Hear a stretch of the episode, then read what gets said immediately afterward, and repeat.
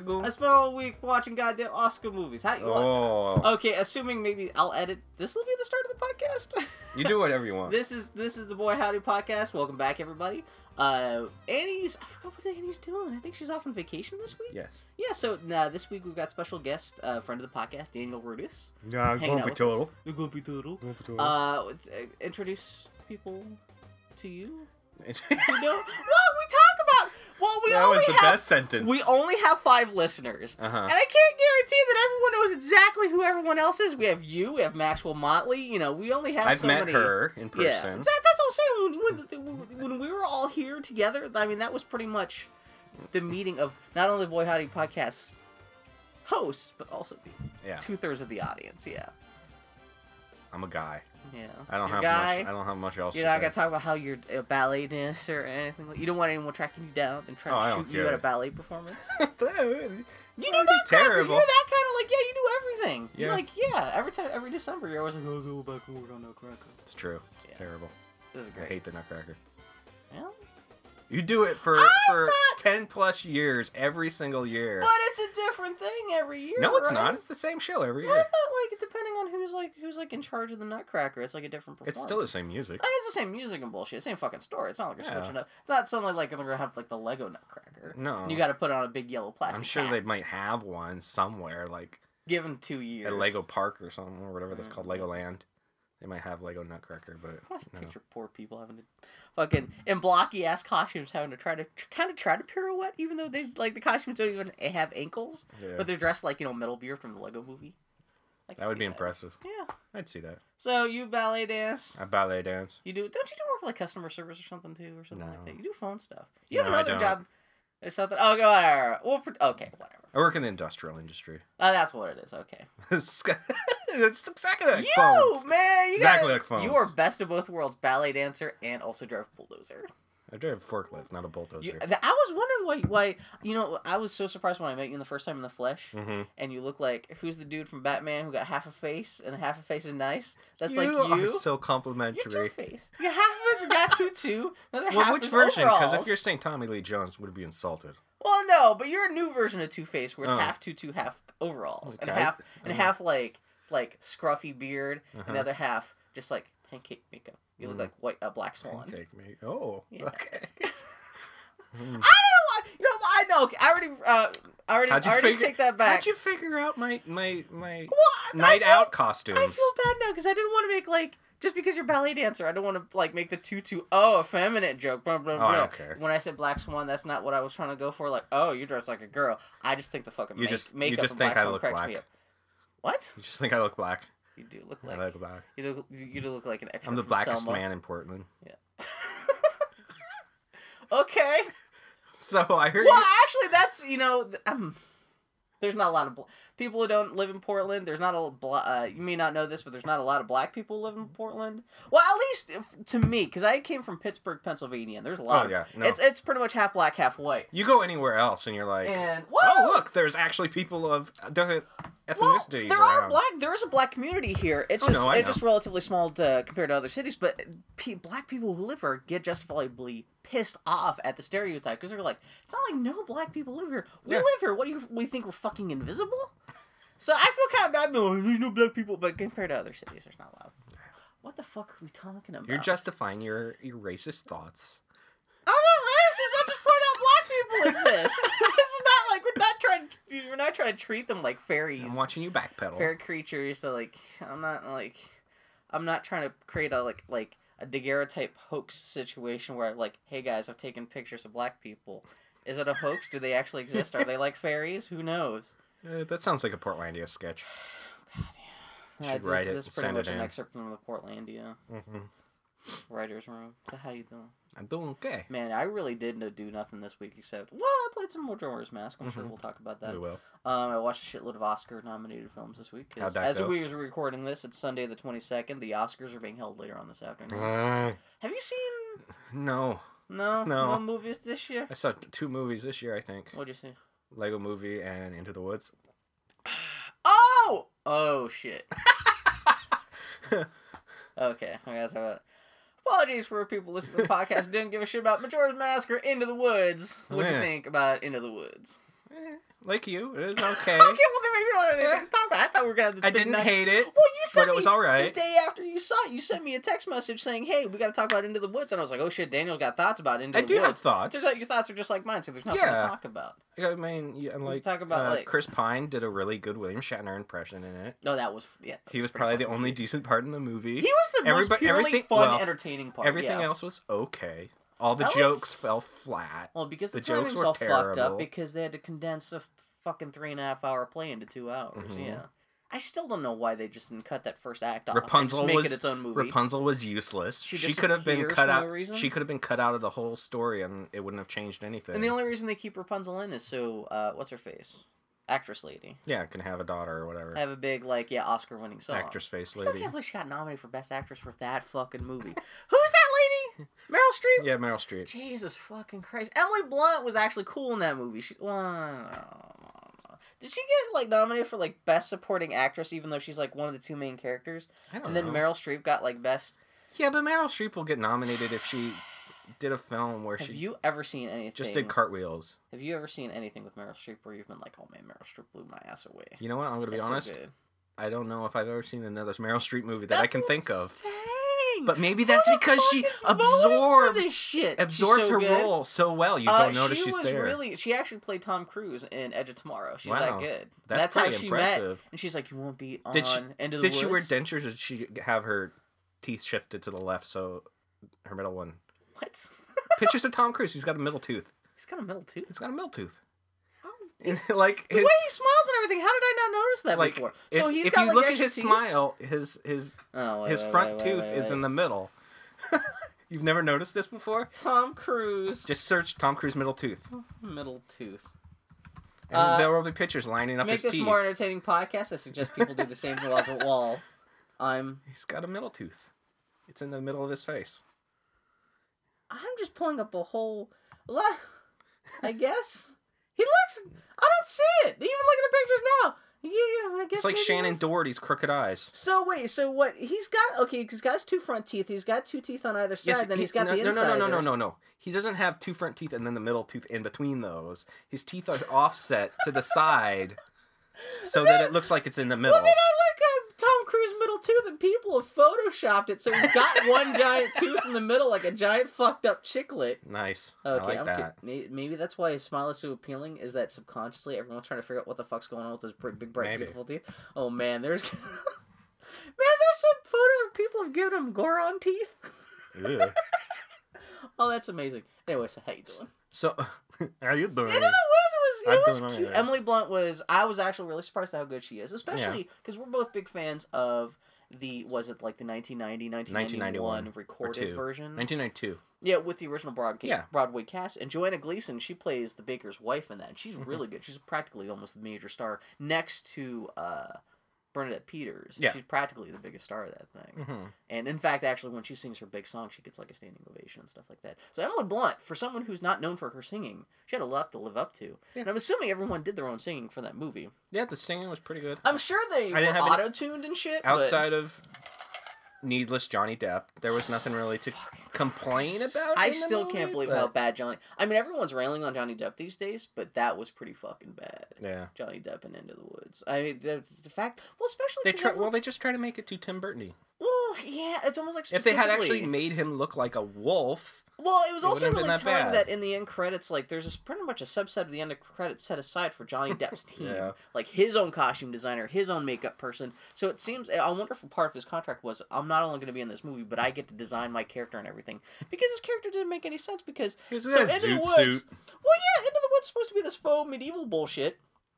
And he shows up like a goddamn Tex Avery wolf in a zoot suit. That doesn't make sense with anything else aesthetically in the whole movie. Yeah. On top of that, he can't fucking sing. I can't believe he gets all these roles. Figures like he would end up in Well, that's Sweeney Todd because it's Tim Burton. But like, who? He's never been known for singing. He, uh, he Yeah, but they put- can't sing. that doesn't matter in Hollywood. They put Mel No. Gibson in Pocahontas, and he was tone deaf as a stump. Does he have to sing in that? I've never Yeah. seen Pocahontas. It's not worth a watch. There's a bird. Yeah, it's it's not very good. That's no good. It's ba- basically for you know. What's your favorite Disney movie? We gotta Uh, we gotta get this figured out in case people don't know who you are, so they can people listening be like, oh yeah, I either like that Daniel Rutis. Probably Sleeping Beauty. Really? yeah, Your favorite all time? probably Any particular reason why? It's pretty. It's one of the prettiest Disney movies. because the prince actually does something. uh, he does he's not the a shit out of a stump. dragon. Does he kill the dragon? Yeah, he dragon throws a himself? sword right into her chest. And then she falls off the cliff. No, she kind of dies. She, does she just die? Yeah, Does she, she turn back turns. into Maleficent and then she's naked because no, she has no she- clothes? No, she she actually turns into a pile of rags, basically. Really? Yeah, Ugh. with a sword sticking out of it. Ugh.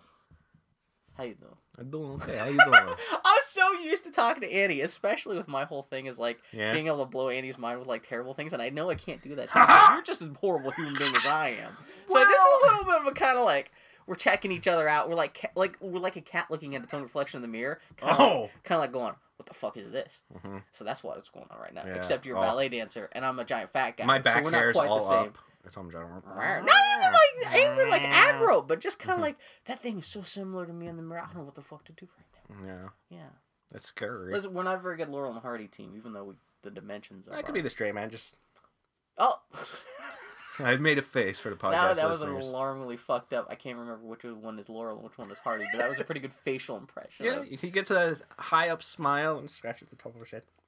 Gosh, Stanley. What else you been up to? Uh, well, we didn't really do anything. well, both of you and I have been playing Majora's Mask a whole shitload this week. Yeah, Uh, we'll talk about you that. You didn't edit the show notes, that. so you don't have anything No. specifically listed on there. No, Um, uh, I've been playing WoW because I got back into that. yeah. Why'd you get back Haven't into WoW? There was a lot of new stuff. I wanted to try out the garrisons, which is basically now when you hit level 90, you go to this new the new land for the expansion, Yeah. and you get to Wait, what was the most recent expansion?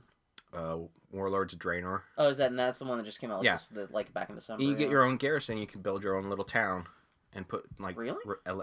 uh, put buildings in it and Where do you building get your own town? followers on the new on the new continent that they well not the new continent. You travel back in time before the orcs invaded Azeroth. So this is back before the the beginning of the game, right? And it's- that's the whole thrust of the game, right? is yeah, it's it's actually where the orcs came from. Oh, okay. See, I don't know anything about and it's an lore. it's an alternate timeline. Neither do I until I like read up a little bit to figure out why the hell where the hell I was this time.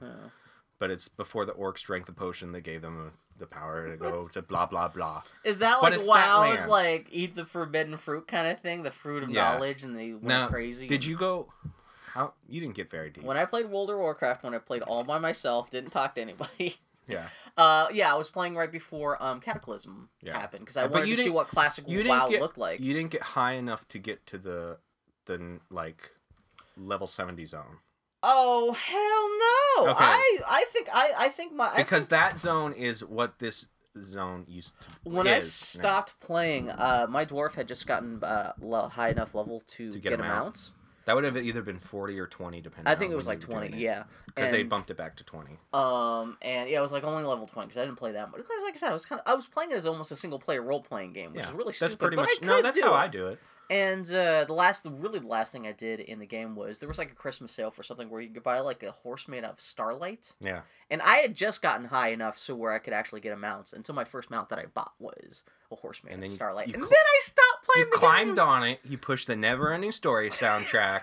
You rode You around know what? I think and then finished. I may have actually put on because I you was so climaxed and finished. I was so happy horse. not to have to rent a fucking eagle to go from place to place. I may have actually put on because I do have the Never Ending Story soundtrack. I may have put that that on and played. and just did your head stuff. jump. and said, "Yeah, yeah, But um, so so this is already a location that was already in the game that I could have seen if I'd No, no, no. level seventy back in the day. level seventy was what is it? Outland.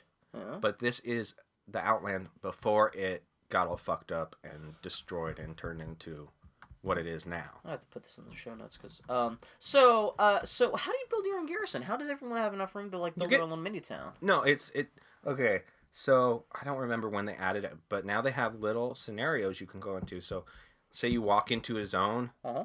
and it it kind of morphs around to do to look like what you need it to. Oh, And if so somebody it's- else walked it's an in there- instance for yourself. Yeah, yeah, it's a little that's what it is. instance for Okay. yourself. See, I forget how MMOs work, where like It didn't used to do that. They never they implemented that at some point oh, where everybody could see their own version of something. Oh, okay, So like you could walk so it's into like a town and Pennywise from it. it- Everyone sees their own kind of you could walk into a town and everything would be peaceful and tranquil, but somebody else who finished a quest line in that town could walk in and everything could be on fire and exploded.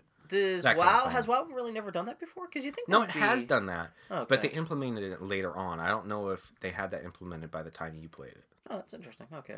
Yeah. Not that I know of. I mean, granted, I wouldn't have been able to tell because I wasn't talking to anyone else. So I can, I wasn't going up to other Yeah. people and like they wouldn't have been able to tell But- me like, oh, my version of the human city is on fire. Yeah. Even when I played WoW, the only thing I saw because I was playing as a dwarf, Mm-hmm. and so I saw the dwarf stuff. And you saw Loch Modan. Yeah, Loch. Modan, and I went down to the human city where all the like there's like the Hall of Heroes and Stormwind, shit. Like yeah. so, yeah, Stormwind, and I saw Stormwind. I walked out and there's like a bunch of fields and shit out of like south of Stormwind, Westfall. and then I got on a boat and went to the cow country. I hate myself so much that I know all these names. enough, Oh, no, it doesn't matter. Nothing to be oh. embarrassed about. Then I got I'm not embarrassed. I'm just ashamed. I got on a boat, went to cow country, and got fucking slaughtered by the cows, and that's the last I played. Yeah, it's it's it's a good time. It was It's, fun. I played it for like three months and I had a good time. yeah. I got you a month, so Yeah, we'll totally hop in sometime. Yeah. join back in. I actually right before you showed up, I was clearing data off my hard drive because uh, what'd you say? It's like thirty gigs now to play Yeah, World of Warcraft. 32 gigs. And I've got a solid state hard drive in my MacBook, which is only five hundred gigs. So, and actually, I've only got like a couple dozen gigs free space I had to clear off. well, how much that. of that is uh, internet dumpster? Oh, uh, you know, uh, there's a lot of.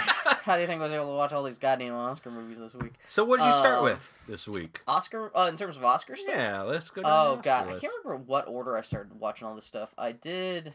Okay, let's go from least Selma. Selma, to I think least, was the first the one. least amount you have to talk about something to the one you want to talk about the most. They're all kind of. They're none of these movies are like super fucking good. Yeah. Uh, Selma was probably the first one I watched. mm-hmm. Um, do you care about any of these movies? No, I'm but so used to talking I- about Annie, and she's just like barely tolerating me. no, going, but I will ask "Uh." questions, and I Um, will. Somebody else might be interested in your So thoughts, Selma so. is about Martin Luther King, but it's oh, that is because- disappointing because I thought it might be about Selma and Patty. And what's their pet iguana's name? is it a is it a story? Jub Jub. Is it a story about how they, they start smoking? That's the sequel's gonna be Patty, Oh, okay, and and Jub Jub's gonna round out the sequel. okay, good. I can't believe I've never seen anyone make that joke yet. Really weird. Um, no, Selma is just about uh, Martin Luther King leading the I almost said race riots. Uh, uh-huh. oh, The race right. I am a white guy. I am a horrible secret horrible human. No, uh, it's it's about Martin Luther King uh, leading the march on Selma, Alabama. Was it Alabama? Christ, I can't even remember. I'm tired. Um, so the uh, Selma is the whole point of Selma is um. Well, there's a really weird contention about this because people were really pissed off about because supposedly in real life the v- idea for the Selma marches was uh LBJ's idea. Lyndon Baines Johnson, the president of the United States, Yeah. took over what after Kennedy got assassinated. Mhm. Um, and I guess in the movie they depict him as pleading with Martin Luther King, like, "No, don't, don't march on Selma. We need to. Mm. You're fucking up the country so much." Um. Anyway, so it is about uh, Martin Luther King leading these these marches and stuff, and it's interesting because as a kid. Uh, I, I was only born like less than less than a decade after Martin Luther King was killed. But it's interesting because even then I grew up with like Martin Luther King being held up as this like god. He's pretty much up there with like already like with like Lincoln and George Washington as like you know this godly you know like leader figure of the, of you know the United States, even though he's never president, but you know just Yeah. in terms of like his cultural value. And uh, so this someone does a pretty good job of actually humanizing him a little bit. Um, it's it's good that instead of just being a wholesale uh, documentary or like drama of his entire life, it just Mhm. focuses on the Selma incident Yeah. and it's only take you know only covers like a couple months in his life. So instead of trying to summarize everything that Martin Luther King ever meant to everybody, or trying to make a grand statement about like what what Martin Luther King did and his greater you know function within society and America as a whole, it's just documenting what he did during this specific march Yeah. situation, and in that way they have a little more room to kind of humanize him and kind of just show him off as kind of like a normal human being even though you know he's doing all this crazy shit, like super brave, you know, fighting fucking ignorant ass white people. Man, something makes you hate white people so fucking much. I'm watching this movie, going, man, fuck white people. That's why everyone's complaining about. This movie doesn't show Lyndon Baines Johnson in a positive enough light, and I'm like, man, fuck Lyndon Baines Johnson. no matter even even if this movie is flat out lying about how much maybe Selma marches were his idea, Mhm. even if that's true, fuck that guy for not coming out and being more vocal about his support for Martin Luther King. Because, like, all the supporters of LBJ keep on saying, like, in secret, he was a real big fan of Martin Luther King and he wanted to do all this stuff. But that shit doesn't mean anything if he wasn't going to tell anybody about it. So, fuck that shit. But it's a good movie. I was really Is. Oscar worthy? I compared to everything else I've seen, yeah, it was, it's a legitimate. I would say Selma's a good movie. Check it out. I don't like. Well, that's I hate to say it because again, as a dopey little white kid who grew up with like Martin Luther King being uh, idolized, um, as a kid I was exposed to a lot of like made-for-TV movies and stuff about Martin Luther King that people were like, "This is a groundbreaking film event about Martin Luther King," and the movie turns out to be shit. Well, that's because it's made for TV. Well, you know, but yeah, but just because it's about Martin Luther King, things get held up as like you Yeah. have to watch it. This is so like, and you're like, you know, it's cool that this is about Martin Luther King, but objectively, as a piece of entertainment, it's not actually that good. hmm This is actually a good movie. Is It's it- not just because it's on Martin Luther King. Would, if you've seen it, where would you put it next to Malcolm X? Man, the guy, Malcolm, Malcolm, it's not as funny as Malcolm X. Yeah, Malcolm Oh, X is bonkers. That is a riot. man. I just Non-stop I- comedy action. I hate to see it, but at the end, when everyone does the "I am Malcolm X" thing at the end, I just keep on laughing. because you just it's you're just- just thinking It's such a weird way to end the movie. And, and you know what? It's it wasn't until recently I found out that was actually um an homage to was it Spartacus? I was I was gonna say. And I've never seen Spartacus. So when I saw the end of Spartacus, I was like, they're ripping off fucking Malcolm X. That came before it. But no, actually, yeah. it's well. Also, Malcolm X is like five hours long, and again, Malcolm X is being about the entire life of Malcolm X. Mm. It's much more rambling and unfocused than Selma, because Selma's just about this one event, and it's just a slice of his life, which is more interesting to see than trying to like, this is the life of you know Martin Luther. Man, there's like one moment where Martin Luther King goes to his uh, like uh, uh, the house of an extended family member, and his niece comes up and says, "Uncle Marty, Uncle Marty," and like part of me was like, "Holy shit, yeah!" And like Martin Luther King gets held up so much as the Reverend Doctor Martin Luther King that I was like, "Oh yeah, he would have been Marty to somebody." Like Uncle Marty. I was like, never, never, never thought about anyone actually just calling him Martin or Marty. And I was like, that alone was a really humanizing moment that like someone goes, That's him fucking Marty. I love I want to call him Marty King all the time now. Instead of Martin Luther King, I was hey, I love that Marty King. He was awesome. He, He, got was, he was really good in Back to the Future. That's true. Mm-hmm. Is- Marty, Marty. Marty. I thought it was. I mean, the secret best characters in Back to the Future are the goddamn band at the at the fish under the sea dance. And I don't think that's such a secret. Damn man, I sliced my hand. Damn man, I sliced my hand. That's my favorite character in the whole wide Back to the mm-hmm. Future. Every time I cut my hand, I think, damn Did you know man, Marty I sliced Mc- my hand. Marty invented the blues. And rock and roll. And rock Black and people roll. had nothing to do with it. They No. just copied some white No, guy, they held up the white kid phone. from Hill Valley. Yeah, they held up the phone. Said, "Listen to this." Mhm. Christ.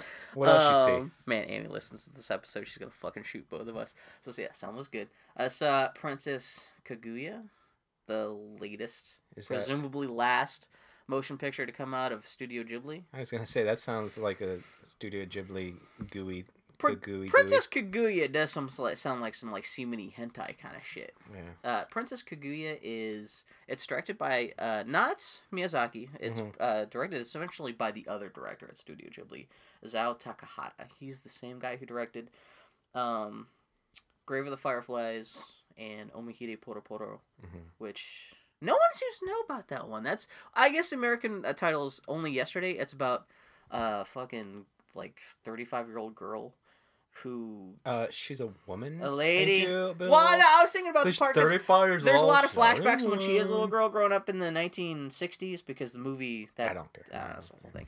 This guy makes weirder movies than than Yeah. Miyazaki. As evidenced by Princess Gooey Guppio. Well, have you Gooey. seen Pom Poko, the one with No. the about the the the Tanuki with the giant testicles? They had used testicle magic on everybody. No, I have seen plenty of Tanukis with giant testicles. Well, that's what that movie's about, and that guy directed this. That's thing. what my wallpaper Uh, is. Princess home. Kaguya is actually it's it's a feature length version. Of, have you ever heard of the Tale of the Bamboo Cutter? It's a famous Japanese legend.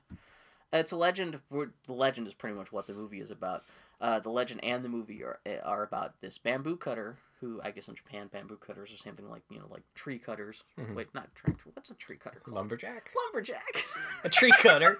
no, I think we're gonna, we're gonna stick with tree cutters. Why don't they call them in Japan bamboo jacks? The, the the tree cutters wearing their striped shirts and they're And they walking get Michael Palin singing songs rocking about them. around with their their their sharp things on sticks. Eric Idle did do a Chopping song for the trees. Box Trolls, which I thought was really weird, but we'll talk about that in a bit. Mhm. Oh no, I lost my mint. Oh, well, my no. mint went in my pants. Um, no, so Princess Kaguya. So yeah, okay, so uh, the, the the Princess Kaguya and um, what are we talking about? Princess Kaguya. I got bored in the middle of my own podcast. Uh, and uh, the princess Princess Moon Princess. What are we talking about? What's the name of the original thing? It's uh, Tale of this movie Cutter. obviously made a huge impact on you. I haven't had enough caffeine yet this morning. So okay, so the Tale of Bamboo Cutter is about the uh, bamboo cutter goes in the forest, cuts down a uh, big stalk of bamboo, and finds a baby growing inside of it. As you do. and he adopts the baby to raise his own daughter. And but also after that, every time he cuts down a piece of bamboo, gold comes out, and he realizes, well, not only must this baby be a gift from the spirits, but this gold must be a gift from the spirits, so we can raise this child in.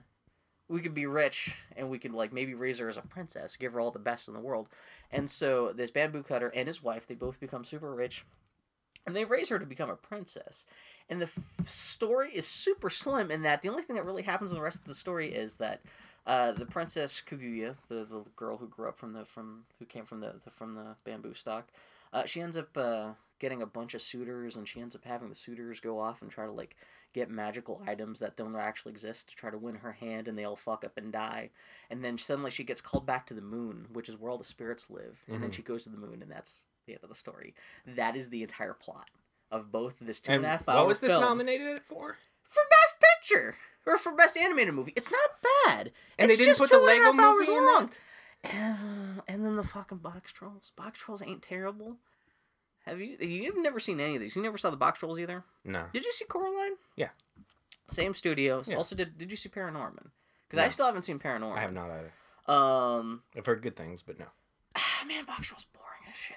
It's Yeah. not that interesting. It's kind of pretty and kind of like this kind of get. You know, it's a, it's like a. It's the kind of movie you'd watch the back to the the behind the scenes stuff rather than the movie. Yeah, because the making of them, and the animation is really good, and but it's kind of still that kind of like Laika keeps on just doing the kind of this ghoulish stuff. Cause like, oh, it's kind of ghoulish and creepy. Mhm. The story's not really strong or anything like that, but it's kind of creepy looking. And Box Trolls is kind of yeah, I don't know. Facial animation is interesting because Laika they do stop motion stuff, Yeah. and the way they do stop motion faces is they have actually replacement stuff every time Mhm. uh, every frame of every animation for characters' faces instead of like instead of like claymation where you might resculpt the face. Uh, it's actually rigid replacement faces that they have a different face sculpted for every frame and every shot in the movie. And uh, in Coraline, you can kind of see all the, everyone's faces were kind of flat and kind of static. You can kind of see how you just pop off the faces Yeah. and replace them. Uh, the way the faces are sculpted and designed in the box trolls, really great, like architectural, just like really sticking out, lots of the hook noses and like big jaw lines, and I couldn't tell where the seams would be, like where you would like stick the faces on and off, because like the bodies are just. Also for uh, stop motion animation, these puppets are really crazily designed too, because everyone's kind of like got stick thin limbs, big big fat pop bellies, Hmm. which I know for stop motion animation is really hard to build puppets for because. Well, they might have used a lot of digital effects. To, I, like, I'm remove, sure there's a lot of like digital remove removal. the seams and like whatever stems. I'm they might have actually friends with the guy who works in their CGI department. That's part of his job is just writing software for like wire removal Yeah. and like you know, like essential like like yes, Yeah. prop removal and stuff like that because you know they have a lot of these pup- puppets supported by like uh, wires and, and, and some and metal supports and stuff like that.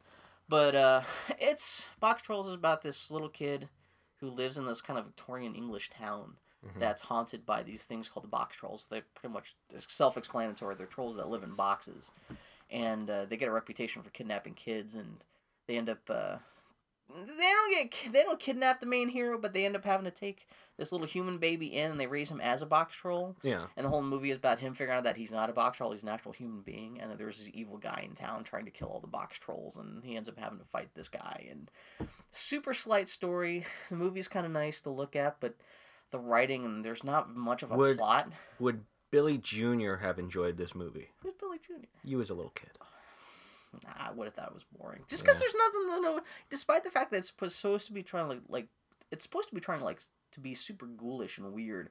It's Mm, kind of ghoulish and weird in kind of like a hot topic kind of way, kind of a bland kind of way. yeah. It's not terrible, but it's totally like like in, if you're in school and you got the kooky artist in the back of the class kind of drawing just random like Mm. gross shit in his notebook all day rather than paying attention to math class. If you just took all of his notes and just turned it into what kind of like relatively not nonsensical but kind of like shapeless movie, Mhm. that's kind of what the Box Trolls is. Mm. I get the feeling that's kind of like what Paranormal Plus, is like a. Basil Wolverton movie. Yeah, a little bit like that. Yeah. So it's not terrible. It's just eh, part of the thing I do It's hate to say. reference no one will get. Welcome to a pop. and welcome to any geek pop culture Yeah. podcast. I just Um, said Basil Wolverton. It's like Mystery Science Theater. So who's Basil Wolverton? Basil Wolverton? He's a guy who, who I know the name. who drew Lena Hyena, won that contest. He's got a very distinctive art like style. Cherry the Cat Girl pole dancer? No, Nina Hyena. You know the the The hell are you talking about? in Roger Rabbit, the super ugly chick that he runs into. He thinks is Jessica. Yeah. That's Nina Hyena. That's a real Search Nina Hyena, and the image that comes up that's a very distinctive art style was done by Basil Wolverton. The magazine that had Nina Hyena, she was the world's ugliest woman, and they never showed her face. And they had a contest, and the contest was who could draw the ugliest like version. Is it Lena Hyena? Nina Hyena, Oh, okay. and Basil Wolverton won. He was a he was a fairly famous artist back in the like seventies and whatnot. He's got a very distinctive style. He did a lot of comics for Mad Magazine. Oh, that lumpy shit. Oh, I know that guy. Yeah, It, that's exactly. Oh, I know exactly. Yeah, yeah, yeah, yeah, yeah. I know the cover, like the thing that you're talking about. It's it's the lady with the black and white. Yeah, the most beautiful woman in the world. She's like, she's Yeah. like, like she looks like she's part crocodile. Yeah. Um, yeah, exactly. Okay, that guy, that guy. Yeah, okay, yeah, yeah, that yeah. guy. 'cause Yeah, I've yeah, never yeah, heard blah, the blah, name blah. before. Blah, blah, blah, blah. Um, yeah, it's kind of like that, where the it's hell kind are of we like talking ugliness about? for ugliness sake, but not in a very interesting way. yeah. Um, I still, I hate to say it, man. It's funny to think that like the Lego Movie was so good, especially when it was first announced. I was one of the first people to be like, Lego Movie sounds like it's a fucking stupid idea for a Mhm. movie, but it is kind of like, man, Lego Movie got fucking robbed Oh, absolutely. because Princess Kaguya is not that good. hmm Uh, the only uh, Oscar uh, nominated movie I've, I've I haven't seen that was nominated for best animated movie has been Song of the Sea, which still has actually Man. is not out yet. I really thought you were gonna say "Song of the South" for a second. I was like, "How'd that get nominated this year?" Yeah, you know, I just the what? I don't even know my what that fucking is, comments but on okay. podcast today. You think I'm I'm fucking living in Song of the South? Uh, So, Box Trolls was kind of boring. What else you Um, watch? Box trolls. I'm almost done. So people who hate me or hate me talking about uh, Oscar shit, Why are you listening to this podcast? I love you people. I Oh, should send everyone listening so to this good. podcast five dollars. So good. And considering You don't want to be out ten dollars. maybe about 15, 20, depending Yeah, on okay. Yeah. Especially with Annie not here this week, then we, we might lose a couple listeners. And I might only be out like fifteen. Yeah. Yeah, because Annie's the big draw for the podcast. Mm, Everyone loves Annie. mm. Um, I saw Whiplash. Whiplash is actually really good. Mm-hmm. Uh, Whiplash is, about the guy who makes Indiana Jones's whips Oh for yeah. the Indiana Jones movies. Yeah. And he also supplied What kind of leather did he use? Did he uh, use like? kangaroo hide. Oh, that's the good stuff. And Yeah. you should see him because it starts Is it off six It's- foot or eight foot? uh eight foot. It starts off non sequitur. Uh huh. Um, you just see it's a documentary, and you see the kangaroo sh- jump into frame. It's really cute, like in the outback. Yeah. Boom! fucking Oh, head no! Explodes. Camera pulls Oh, around. that's where the good leather it's is. the guy with the big walrus mustache with a big fucking blunderbuss. Uh huh. And he's like, Blunderbuss "Oh." isn't the right way to hunt kangaroo. Well, if they get close enough, you just, they're stupid. I they're not, they're short sighted. They're the only, Oh, okay. They need glasses. and that's that's Whiplash. That was the whole movie. And well, they didn't even show him making the whip, just blowing the head off the kangaroo. No, it's it's fucked up. It is and ninety fucking minutes of him just blowing Just- kangaroos away with just with blunderbusses. replays from different angles. Fucking yeah, no, it's you know how like in movies when they, they have explosions, Yeah. and they show the explosions from, from five, different, angles. angles. It Yeah. doesn't really make sense. That's what they do in this Mhm. movie. It's like a Jackie Chan movie. Kangaroo heads exploding, Oh, so many kangaroos. and then Boyhood, which is uh, if you're a pedophile, get ready for get ready to hey, rumble did you hear? with your penis. Did you hear? Yeah, It took 12 years to make. it took for twelve years to make. I heard How many 12 years was that? I Twelve heard, years. I heard it took 12 years. Uh, Boyhood is not terrible. It's just That's always the best way to start off a review. It's, not, terrible. It didn't give me cooties. Slash butt. It did not give me AIDS. It did not give me the cancer. But man, if But it, that were, it was not worth Well, 12 wait a years. I thought it was a documentary because I kept on hearing about like this is a movie made over the course of twelve years, starring this Mhm. little kid who grows up in front of your eyes. For some reason, I just assumed that meant that it was a documentary. It's a documentary about that about this kid's life. No, it's a three-hour Well, drama. Somebody else did that, right? Isn't What? there a well, documentary that there's follows the people British around? Seven Up Brit- Yeah. uh, series, which every seven years they keep on checking back on these kids. Yeah. uh, which I think that started off in the 60s, and so I think they've gone back every seven years for like the last 50 years. So Yeah. it's like, whereas everyone's like, oh, those took 12 years to make, like, get some big fucking achievement. Seven Up's been doing it for like fucking 50. I'm sure half the people who started work on that thing are fucking dead now. yeah. Um, and there's been other projects that have done this kind of thing before, but I don't know. But again, that's a documentary. This is a drama. So and it took had- 12 years to make. Yeah, man, you got like little kids who are like 12 years old, like playing 12 year olds who are not professional actors. Yeah. It's fucking rough. Um, the director's daughter, the director is Richard Linklater, hmm the guy who directed um, he directed uh, It's a Wonderful Life, and- and He's been around a long time. Directed 1989 Batman hmm and Clueless. Wow, he's got quite the portfolio. I think he's a vampire because he's been around since, since It's a Wonderful Life and he hasn't aged. He might be a lichen. Well, that explains. Well, he was also he he creative produced on Because then that's the Order, that would explain why he can go out during the daylights at least. Well, he also creative produced on the Order sixty six. Oh, but he was kind of but that only took five hours of his life. Yeah. Instead of having that game made, he what he did is he rented he rented the contraption for the Dark Crystal that milks milks the pod people. Uh-huh. the And- Gelflings. And he was like, you know what? Since I'm relatively immortal, I can live forever. And since we have this machine that milks life out of your body, Wait, so he's a Skeksis. well, if he had continued He's a Skeksis in human skin. if he continued to allow himself to be milked Skeksis. by this machine, he would have turned into a Skeksis. Or Wait. least- what? No, he would have gotten the milk from the machine. He wouldn't gotten milked from the machine because if he was milked by the machine, Oh, that's right. he would have gotten all the life energy Well, sucked maybe out of he's friends with Skeksis who own one of these machines. Oh, okay. Because Skeksis kind of lived for a long time, at least a minimum of thousand years. If you've seen the Dark Crystal, Yeah, Are we just gonna and they look good. Which instead of boyhood, we're just gonna talk about Dark Crystal for a while. Hell yeah. I just saw that last week. I know. You mentioned that. good. Doo-doo-doo. Man, the soundtrack's pretty good. I'm gonna I like that movie. Okay, everyone, hold on. I'm gonna sing a selection. You pooped of, your pants over that movie, but I like that movie. Oh, that's right. You started getting throwing me shade on fucking Twitter. I, didn't, I, that s- I had one comment that was like disagree. yeah. So what's I said disagree. Okay. What? I like the? Dark Crystal. I'm not saying Dark Crystal's a bad movie. You did. You said It's it's, a, better. You said it's not a good movie. It's a- That's what you said. It's a better movie than Boyhood. than Boyhood. Yeah. Dark Crystal's not very good. I like Dark Crystal. I think Dark Crystal good. I Gelflings could have used a little bit Gelf more. man. They could have used a little bit more emotion in their face, but aside Well, from no that, no emotion, no, no. But it gets scary when you when they have the faraway shots with the Gelfling running around. And it's obviously like a little kid in this and like dressed like a Gelfling. That's kind of fucking creepy. And you turn around and it's like a, a human's face that's been pulled into a monkey muzzle. Oh, that movie, those Gelflings. if you though had seen it when you were young, you would like it. I saw it when I was young. I grew up with the Gelflings. Yeah. I grew up with Were the they, Gelflings. they were they your they your babysitters? Uh, because of Dark, Dark Crystal, I, I can only come when I'm, be, I'm being hit on by small, fat, rotten ladies with one eye that can Mm. see the future. Gelflings. Gelflings. Gelflings. Um, Dark Crystal, it got a good myth. It's just there's not again. Better than box trolls. you know what? I was about to say. Going back to box trolls, it's kind of similar thing where it's kind of like creepy and majestic and kind of way that there's no real form to the plot or I'd like say there's dramatic. a form there's to the there's plot. kind of form. There's a, a fucking prophecy that needs to be fulfilled, but none of the characters are really interesting. Fizzgig though, This pretty awesome. which is weird because Fizzgig shows up halfway through Boyhood and chases the children around. Oh man. Well, he to be fair, Fizzgig was hungry. Fizzgig's the fucking and it's I love it so obvious he's just a fucking muppet. Even when he opens his mouth, he's got like muppet mouth on the inside. It's just like felt.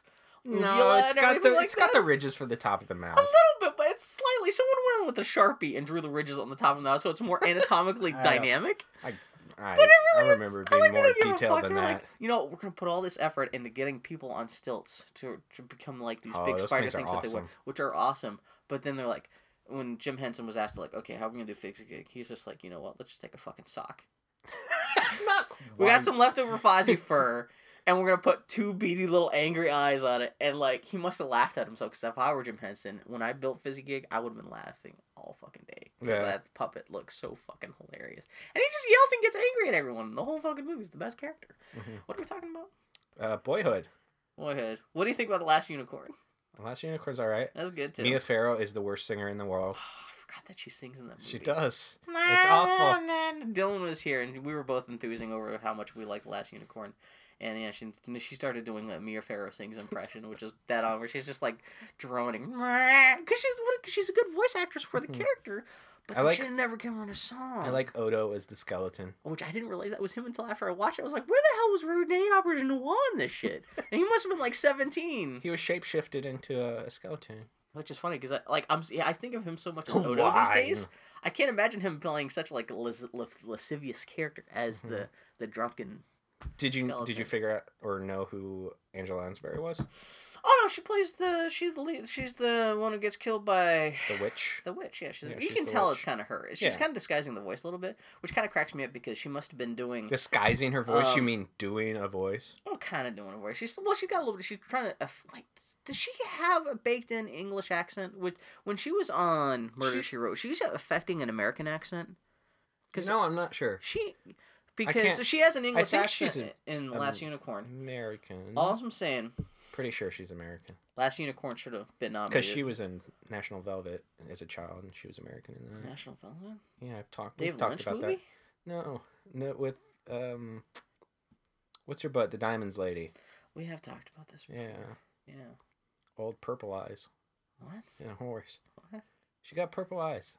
Who's got pur- Oh, what's her butt? Daenerys Targaryen? The Diamonds lady. No. The Friggin- Diamonds lady? Oh! I, you know what? I'm in this conversation. I don't know what we're talking about anymore. Ah, the the lady what died from the things. Okay, I'm glad she. She was in okay, Cleopatra. so- Elizabeth Taylor. Yeah, she was in National Elizabeth Velvet. Taylor's not fucking dead. She's dead. She died. No, no, no, no. Elizabeth Taylor died. Wait, I thought she was still hanging on. No, she dead. Cause I was. She been dead. What'd she die of? Girl, she dead. Old age. She died. She died. Wait, what color are her eyes? She Purple. died. She, she was known for having like very vibrant blue eyes that were so blue they were considered purple by some. Uh, I don't understand why people get boner over Elizabeth Taylor.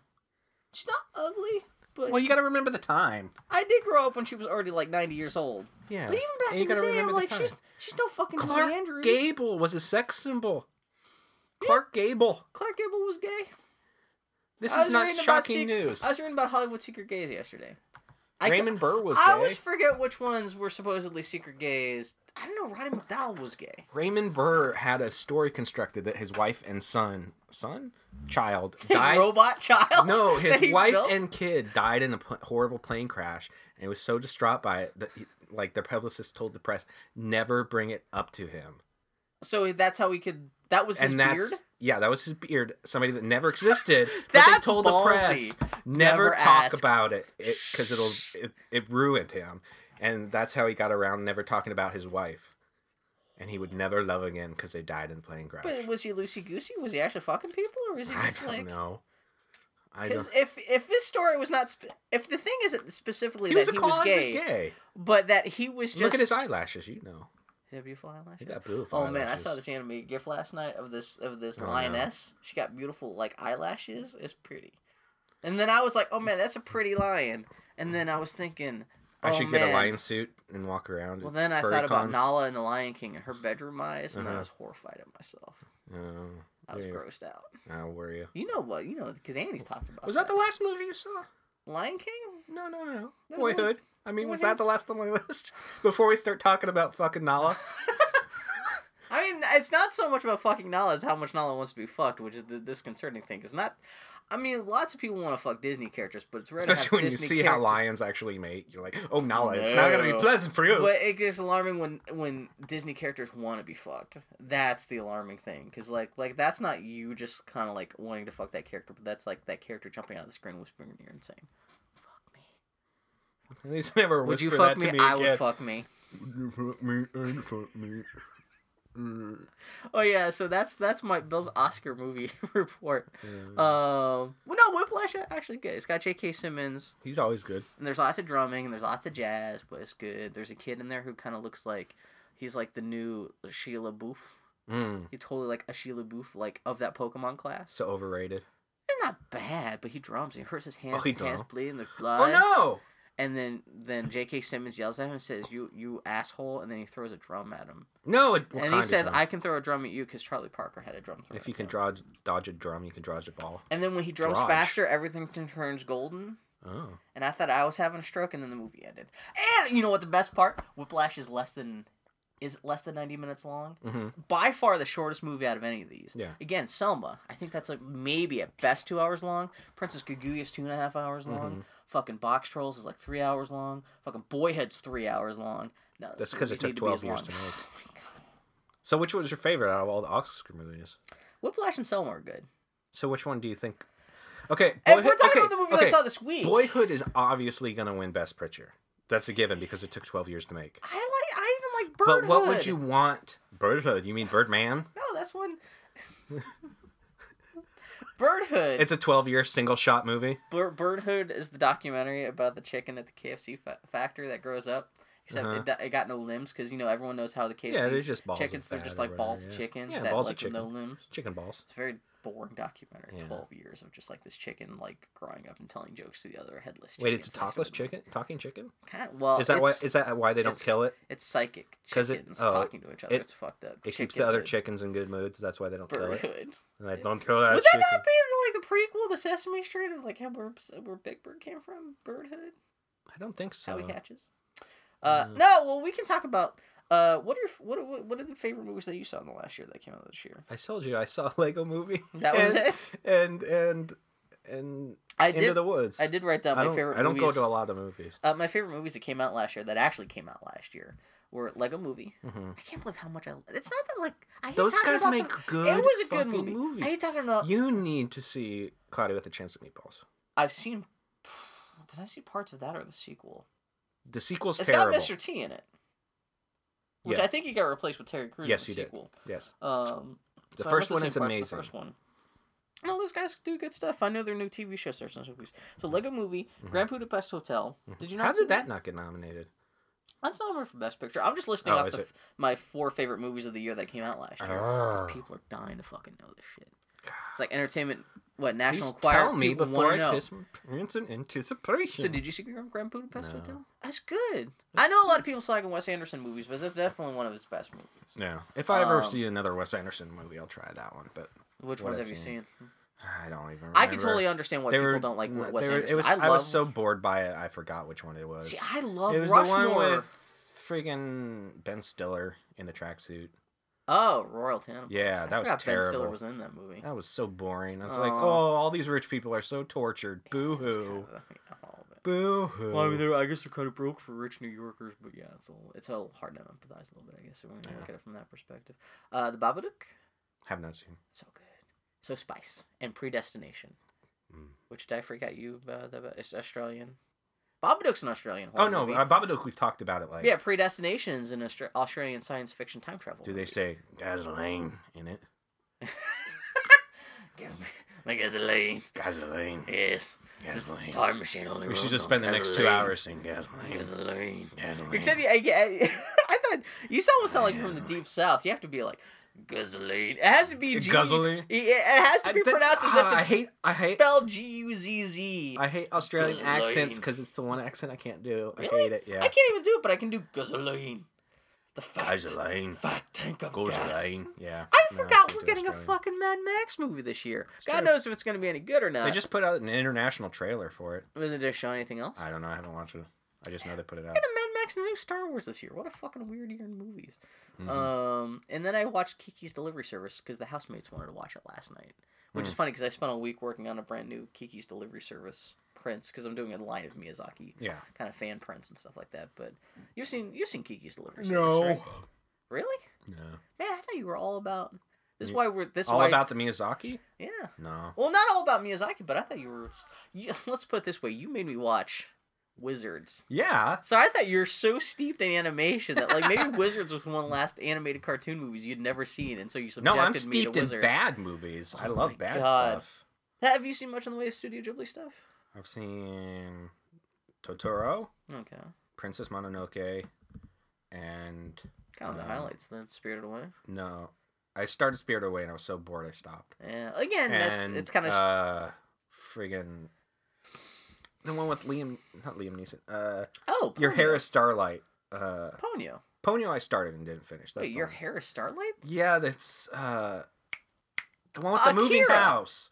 Oh, Howl's Moving Castle. yeah, it's Howl's terrible. Moving Castle. That was awful. You could talk to Annie When about he- that because I saw that and he- Annie with the theaters. I thought Annie was gonna punch us when he when he like wakes up from whatever the end. I forgot that movie was so bad, and he says, "Your hair is like starlight," and I lost my shit in the theater because that. it was so bad. I remember there's an old lady. Oh, There's a fire named Calcifer, which I always thought was kind of funny. He's voiced by Billy Crystal, which I always thought was kind of weird. Yeah. But no, yeah, Kiki's That Delivery. Service.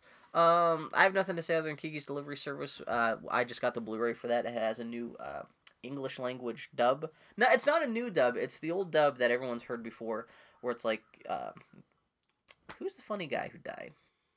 Um, That guy. the funny guy who died. Yeah. Who voices the Uh, cat?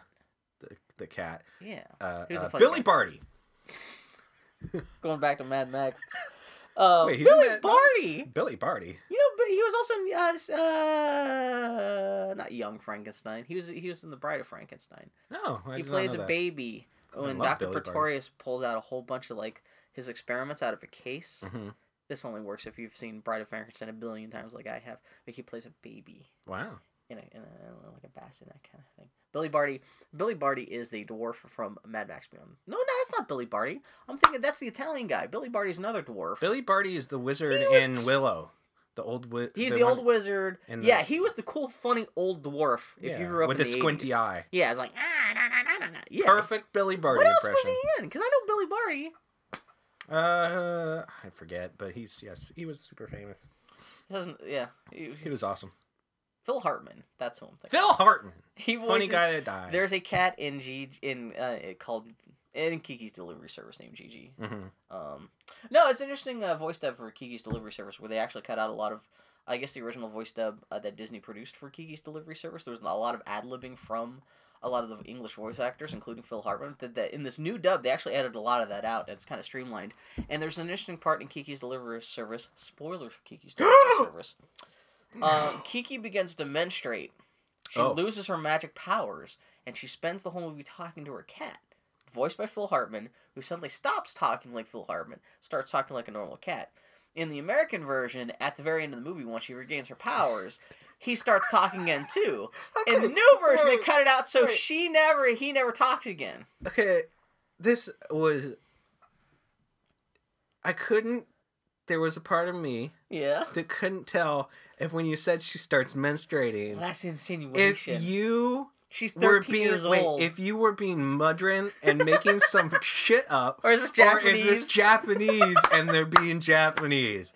I was like, okay, which one is it? That's what the insinuation is that she's grown up, and the, like you part of the thing is grown up. She can't talk to her fucking cat anymore. She loses that kind of power. Yeah. She also loses the ability to fly. Because in the original, I guess in the original Japanese version, she permanently loses the ability to talk to her cat. And in the in My the, sister lost her ability to fly when she started menstruating. really, Yeah, we all That's wept that how- day. it's weird how so many small girls can kind of like not fly like really good, kind of bounce around the walls when before before you know before they're yeah. Yeah. I know, How you doing? I know. How you doing? But yeah, no, I mean, well, let's put it this way: if Kiki doesn't, Kiki spends a lot of time on that broom. And I was joking about how much her taint Oh, was it one of those Harry Potter vibrating brooms that they sold for a while? Well, and there's also a part in the movie where it actually right before she starts she starts losing her powers, she goes onto this motorcycle with Mhm. this little kid. Well, not a motorcycle; it's a normal uh, bicycle, but it's like That quite to fly. different from a motorcycle. And there's a part where she crashes. Mhm. She's riding the bike and they crash down, and like her vagina must have got so fucked up. Her hymen must have gotten destroyed at that moment. So if she wasn't menstruating then, she sure as fuck menstruating after that because she come. Yeah, that's a big thing. Kiki is fucked up in that movie. So, What? did you play any video games? I didn't play no game. Oh What'd no. You play? Oh. Um. or what else you do to Oh, you know what? This is gonna lead us right into Majora's Mask conversation. Well, we'll but- save that for last because we've got stuff to say. Well, there's sure. not much else on, in terms of my list. Um, the only game that I didn't pl- that I played this week that wasn't uh, Majora's Mask was uh, there's an iPad game out called Alto's Adventure. Mhm. Have you played much in the way? Do you play much in the way of port- um, like mobile games? I don't. If it's just on the iPad, no, because I don't have an iPad. Yeah. I Well, I'm assuming this is probably for like I- Android. This. I was assuming this like for phones and stuff too. It's just an iOS game that it's it's a side scrolling like uh, always runner. What do they call Yeah. this? Like where it was just Forever you know, just, runner, you're yeah. forever runner. Except you're um a dude who's skiing down a hill. hmm and you're you know you're just kind of jumping and stuff. And the only the only control is tap the screen to jump, Mhm. or when you tap, if you hold onto the screen after you've tapped, you'll like your character will start doing backflips and stuff like that. Yeah. It really is just try to go as long as you possibly can. But the really nice thing about the game is that it's there's no uh, pl- pay as you play stuff. It's all just like you pay two bucks, you get the whole game. There's no Mhm. like downloadable content stuff. But the game is also super goddamn pretty. You're skiing down these mountains, but like the time of day changes as you're playing. It'll Yeah. go from like you know sunrise to sunset and like you know rainstorms and snowstorms and stuff. It just and it has really tranquil music, so it's kind of like a nice like zen. Whereas like some like running games are like super like trying to get you pumped up. like, Yeah.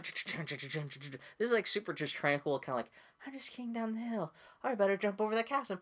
Do do do a little piano music and like the sun rising and the sun setting and there's a moon and there's little birds and just like it's kind of nice and the zen music. It's only two bucks, Yeah. so it's not bad. So that's aside from Majora's Mask. That's all I played this week. It's good. It's good toilet gaming. Whereas Well- Majora's Mask is not good toilet gaming because like it's so time based and like Ugh. you're gonna sh- you're gonna shit. Yeah, you might want to be sitting on the toilet because it's so stressful. Sometimes you might want to shit yourself a little bit. But so, what do you think of Majora's Mask? Majora's Mask. Um, oh no, I have to Uh, brace myself. no. Uh, let's start with your history of Majora's Mask and then only my history of Majora's Mask, so we can kind of paint a, pitch, paint a picture of how yeah, our, our perspective. our perspective So, of this game and our People feelings listening home will be able to appreciate our yeah.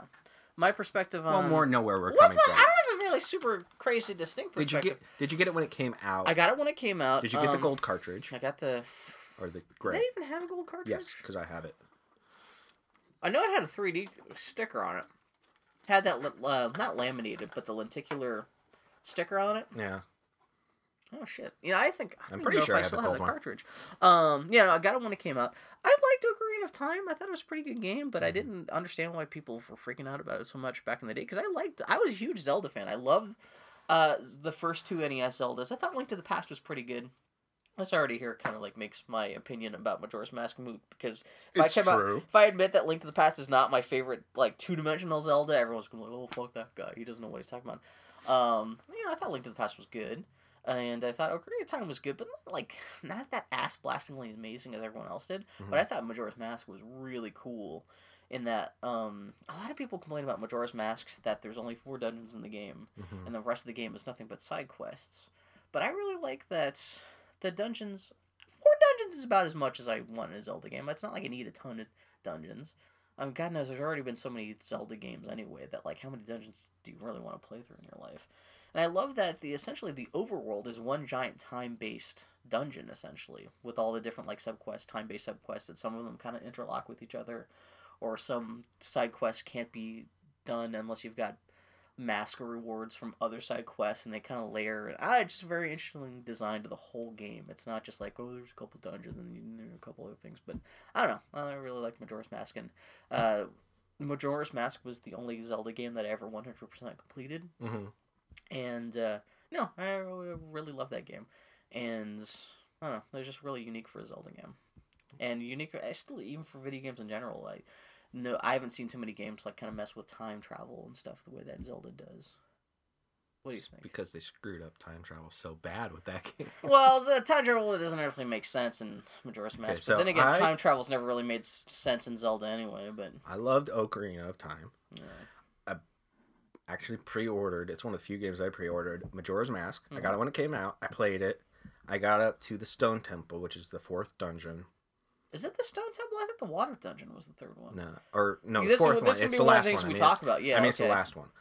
And I saved outside at the Owl. And if you remember, the way the save system worked, you could either save by going back to the first day, Yeah, or you could save at the Owls, and it's it, a temporary would, save. it would save and quit you out. Yeah. So it was a temporary save. So when you came back into the game, it would say you don't have that save anymore. It would Yeah. take that save away, and if you turned off the game at any point after that, You lost. all, you lost all your progress. Yeah. So I went to that last dungeon. So everything you do during that cycle is And ephemeral until it- you restart yeah, the, everything. and it took yeah. forever. And I was so close to dying. I was trying to get out of the dungeon to get some health back, and I, I died on my way out of the dungeon. And I was Mm. so mad, I turned off the game, and I realized turning off the game, I lost all that progress, and I would have to beat that whole dungeon again.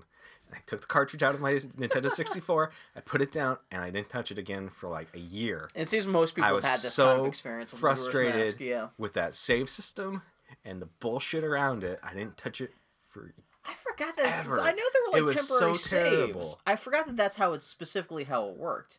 oh, I was, so lucky mad. enough. I, I, which is weird because I'm a fucking idiot when it comes to planning and taking like and and, and, and like taking care of things. But for some reason, Majora's Mask really appealed to like some kind of weird time management instincts to me. That I was really, really careful with time management when I first played Majora's Mask. Yeah. And so there was only one occasion in the entire game where I actually ran out of time, and it was only because I misunderstood how a boss fight worked. Mm. Uh, spoilers for Majora's Mask, but the second dungeon in the game, that's the snow dungeon, um, you fight a giant mechanical bull who's running around in a circle around the stone column. Mhm. And what you're supposed to do um, is you're supposed to put on this Goron mask, which turns you into a Goron. Yeah. And as a Goron, you could roll up into a ball that spikes shoot out. And you're supposed to run down the bull. You're especially like especially supposed to slam yourself into the bull's legs a couple times, knock it down. Or jump on top of him. It's a ball. Use I guess you can do that too. Uh, but for some reason, um, I thought because the special item you get in that dungeon is a bow, and arrow, Yeah. Uh, or fire bow and arrow specifically, I thought that's what the tool you had to use to fight the boss, because that's what most Zelda formulas yeah. are for, for, for boss battles. And so instead of running down, turning into a Goron and running down the bull, I stood in this little niche, uh, little niche corner in inside the, the column in the middle of the room Mhm. and waited for the bull to run past because you know she just Yeah. keeps on running around in the circle and kept on trying to shoot in the face with the bow and arrow, which worked. That's a way you can defeat that boss. It takes fucking forever Yeah. because instead of just like directly just going to fight it as a Goron, you're just slowly having to wait for it to like literally make a good like thirty turns like uh, Yeah. laps around this room. And uh, because you can only shoot it like in this with the, the short window when it's right in front of you, because there's just only this one alcove you can stand in and not get uh, run over by the bull. And so I pretty much spent the entire cycle, well, whatever amount of the, the amount of the three day cycle it took me to beat the dungeon, and Yeah. the rest of the cycle just like doing this boss fight. And I got the boss down to like fucking maybe if I shot him with two more arrows, I would have killed him. But like I ran out of time, I had to restart everything. Yeah, that's. Ugh. But then I looked up online and went to GameFAQs and I was like, was I doing that boss fight wrong? Because that like, because the boss fight was took me about an hour just to like get it whittled its health down that much. I know that's not Zelda bosses can be hard, but they're not usually designed to be that fucking crazy. Yeah. And then I looked it up online. I was like, oh, that's how you're supposed to be, defeat that boss. And I went back and defeated it. And well, the nice thing too, with Majora's Masks, they the dungeons are all designed so even if you do get the major item in that dungeon, uh, most of the dungeons are designed well. All there's only four major dungeons in the game. They're all designed so that if you have that item, when you when you rewind time, the part of the basic design of Majora's Mask is that you keep that item with you. Yeah. And the dungeons are designed so that if you have that item, when you come back to the dungeon, you can pretty much shortcut your way to the boss. I don't really agree with that. Really? No. Because like if you, uh, You, specifically, kind of you can kind of speed it up a little bit. I mean, if you have beaten the boss, you can go straight back to the boss right away. But if you haven't beaten the boss, well, it's not a straight shot, but No. it clearly you you don't have to do like with everything that with over that with that that snow temple, I was gonna say, you still have to raise the platform, work your way back up to the top, punch the platforms out, and then work your way back Essentially, down and the first half over. of the dungeon you don't have to worry about because like Yeah. now that with the fire arrows, you can still- melt ice. That's still frustrating. And there's this one room where you can like hit a, hit a switch that you, you can skip at least the first half of the They dungeon. they should have and then there's a whole bunch of they shortcuts in should the have had the, half. the dungeons operate outside of time, quote unquote, yeah. so that you wouldn't have to redo stuff over Actually, and if over they again. did that, I, I think that would have cut down a lot of people's frustration. because I mean, I was like, it's the dungeons that are really the stress. yeah, I went into the first dungeon. I was collecting some of the fairies. I was like, I'll come back for these later, and I came back to it later, and I was like, oh, Yeah, I don't have any of the freaking fairies anymore. I have to collect every single one again, I found out. and yeah. the dungeon has reset. What a bunch of bull crap! Mhm. And you get really good rewards for collecting all the uh, the, The the, fairies, fairies, yeah. because you get like special swords and extra magic. So, like, you have to spend the time the first time you go through, unless you want to do that dungeon again. Although again. supposedly, um, it'll be marked on your map uh, the locations of the fairies that you discovered on the previous Yeah. cycle. So at least you know where to But look. but th- then you have to go back and do the Is it dungeon fucking again, fifteen fairies in Yeah. each dungeon? That's Yes. a lot, and they have to. and well, you have to find them. But like I said again, if you have the the item from that dungeon, it'll speed up the dungeon. It's not like playing the dungeon over from scratch, but yeah, you do have to. You still still do have to go from most of the rooms to rooms to like looking for stuff. But Yeah. yeah, it's a little rough. But what do you think about everything else aside from that? Uh, I think it's a decent game. Oh, well, let me rephrase. It's a good game, a decent Zelda with some bullshit mechanics that keep it from being a great Zelda. Well, how so? If they had taken, I know a lot, Of, a lot of people, it's the reason they like it. That three day cycle, it just it just takes away so much of the game for me. yeah. Like, why do I need this three day cycle?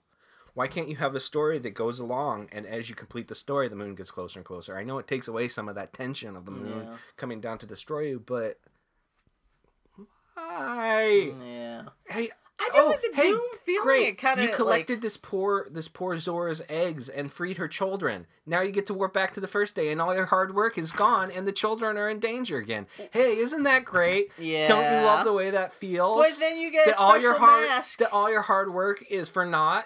I kind of like the feeling of That's that. though. great. And then you finish, you beat the game, and it's like, hey, you didn't do anything. That's the thing I'm You kind of did wondering. nothing. Because it is technically a happy ending to the game, but then I'm like, unless, like, how can any of these stories be happy though?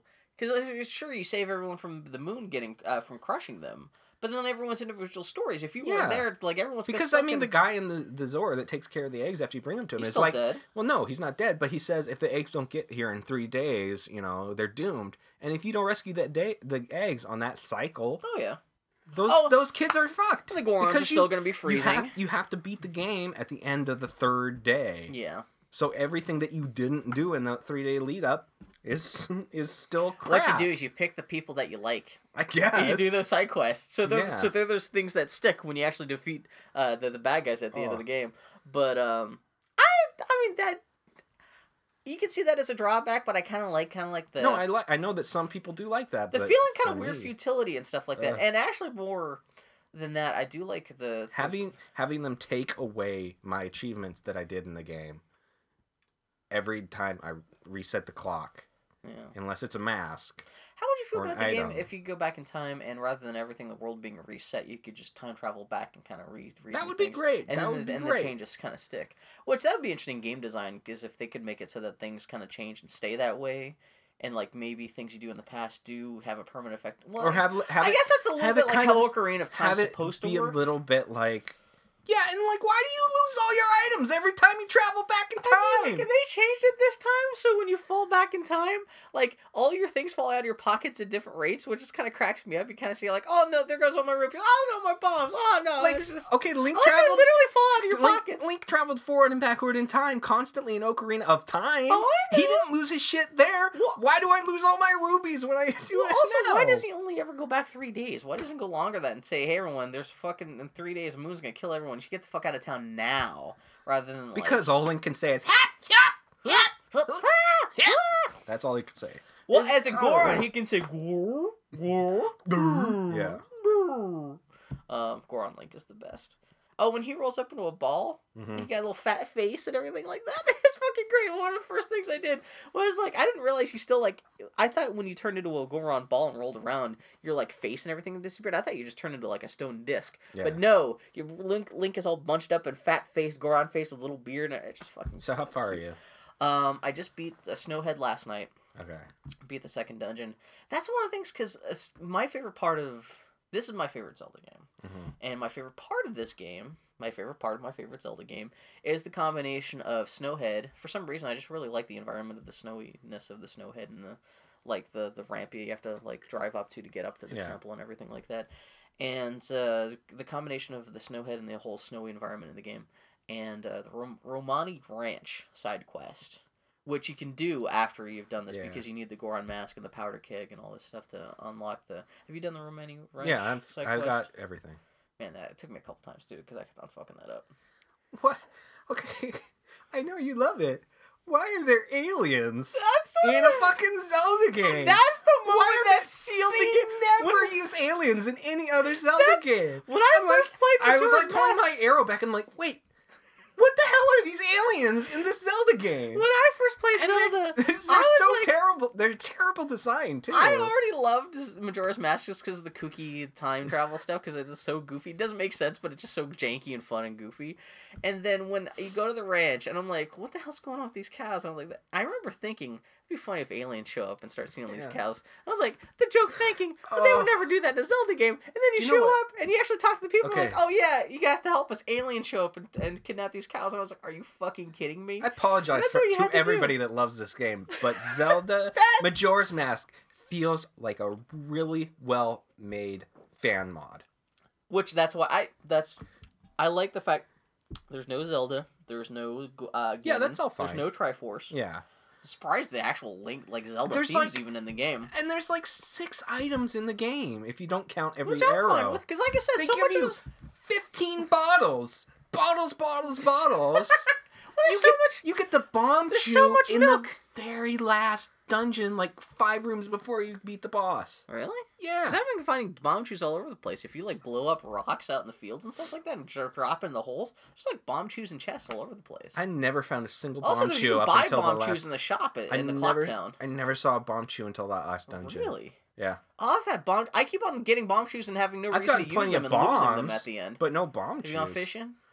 No, I forget. How, I can't remember how to fish in Zelda games. So I went fishing for the first time last night. and I'm was- still missing like 18 heart pieces, and I already have like 24 hearts. It's completed rough game. hearts. It's because, like I said, uh, this is the one game I Like, oh, yeah, sure. There's a ton of like side quests you can do, but it's just for a quarter of a heart. No, the, the side quests are rewarding themselves. It's not like I you're helping people. Yeah. I just love little fish. helping people Which- that will no longer exist once you go back four days. They'll be like, "Can you help me again?" oh, great, yeah, fantastic. except this time, instead of giving you a mask, uh, here's Oh, here's here's twenty rubies. Yeah, here you go. great. Stupid Yeah. Link, little kid. Fuck you, get the fuck out. But I, you know what? Back in the day, also playing the game, the the side quests and the, the the characters in Clock Town were more interesting because you know narrative in games have gotten better in the 15 years since this game first came out.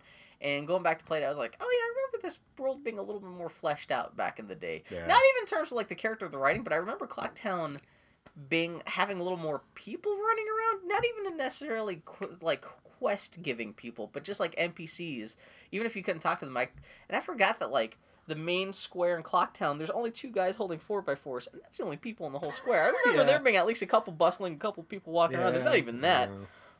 Uh, but uh, especially for Zelda, because Zelda never really has had much in the way of like NPCs you could talk to, or like narrative kind of stuff. The, Yeah. the narrative in Zelda games is always you're Link, you're trying to save the day, and everything Okay. else is just dungeons. There's, I like the fact that you had all these little bits of story in, in a Zelda game for once, and you had Yeah. actually had NPCs you could talk to who actually seemed to have And that would lives. I think stuff. it would have been great if I didn't lose my progress constantly. See, I think that no, you're always as long as you're getting at least one permanent item in, uh, per cycle, you're always making progress. Yes, and you're always secret making progress. progress, but every on the grants on but the now overarching. all that help always- you gave to those people is gone now. It doesn't matter because they're just helping build you up so you can save them from being crushed. But You're then just all, trying the, to save all their their problems are still there. You know what? Tough titty. That's life.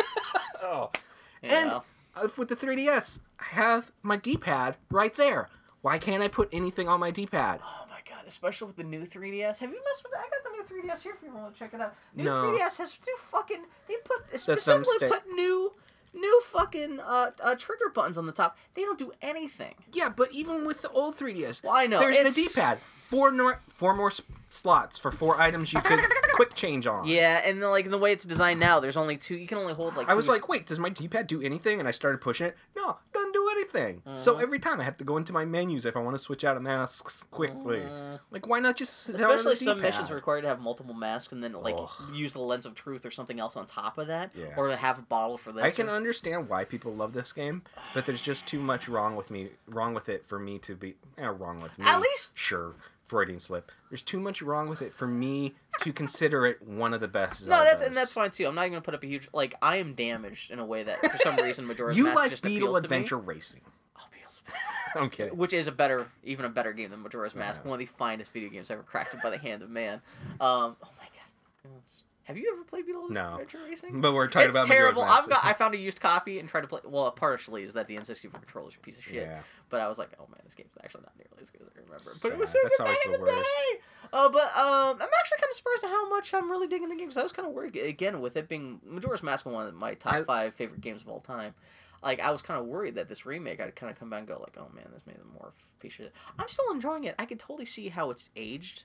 It's not very good. This is different than what you're Yeah, talking yeah, about because you you come by your dislike of Majora's well, not even dislike, but your issues with Majora's Mask are pretty much baked in. This seems like a lot of this stuff is how you felt even back in the day. Yeah. So it's not even like you're like playing this for, for There's first time, still I no, I have plenty of problems that I was playing and I was like, why is this happening? yeah. Like Z targeting, I don't remember it feeling this bad. Mm-hmm. I, I think it's always been this crummy. It's never. I don't even rem- the newer You Zelda might games. be right, but I- for some, I mean, it might just be rose-tinted glasses. But I don't remember having to push Z like a thousand yeah. times to lock onto the whatever. What's your favorite Zelda game?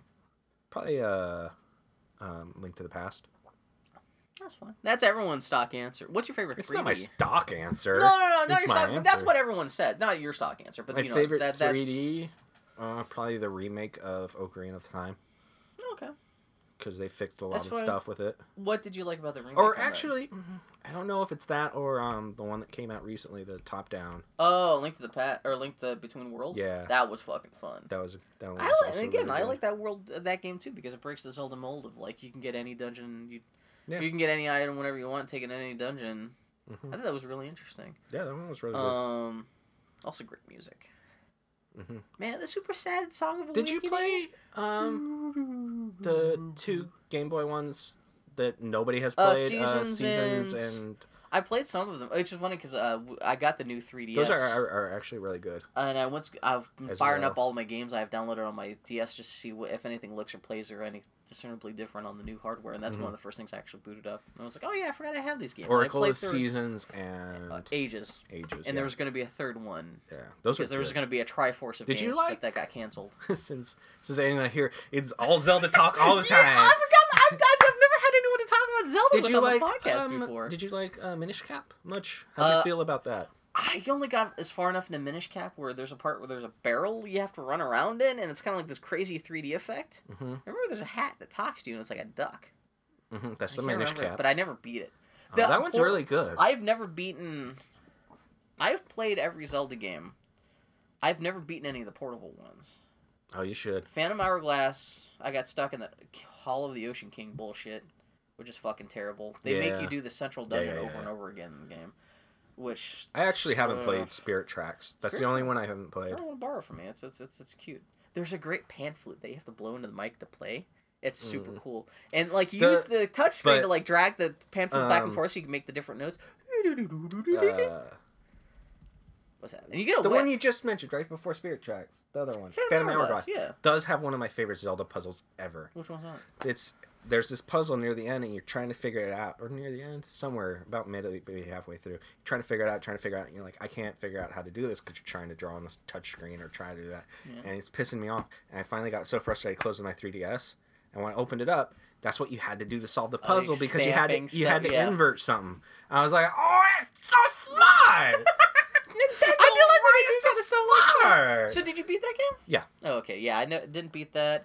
Uh, Link's Awakening, I got Oh, good one's far so away good. into. I But love the the Windfish music. I never touched I Link's actually- Awakening. I actually used to right before opening the Windfish eggs, I would create a separate save for Yeah? the Windfish right before I opened it, so I could hear that music whenever I wanted because the Be- music's so good. because I never got that far into the game, I'm not really familiar with that music. But Mhm. there is this quest that I actually did most of in Mor- Majora's Mask. If you get into the Romani, no, it's not. The, it's not the. What's the name of the bar in Majora's Mask? The Milk Bar. Yeah, the Maybe Milk that's Bar. what, what it's called. Yeah.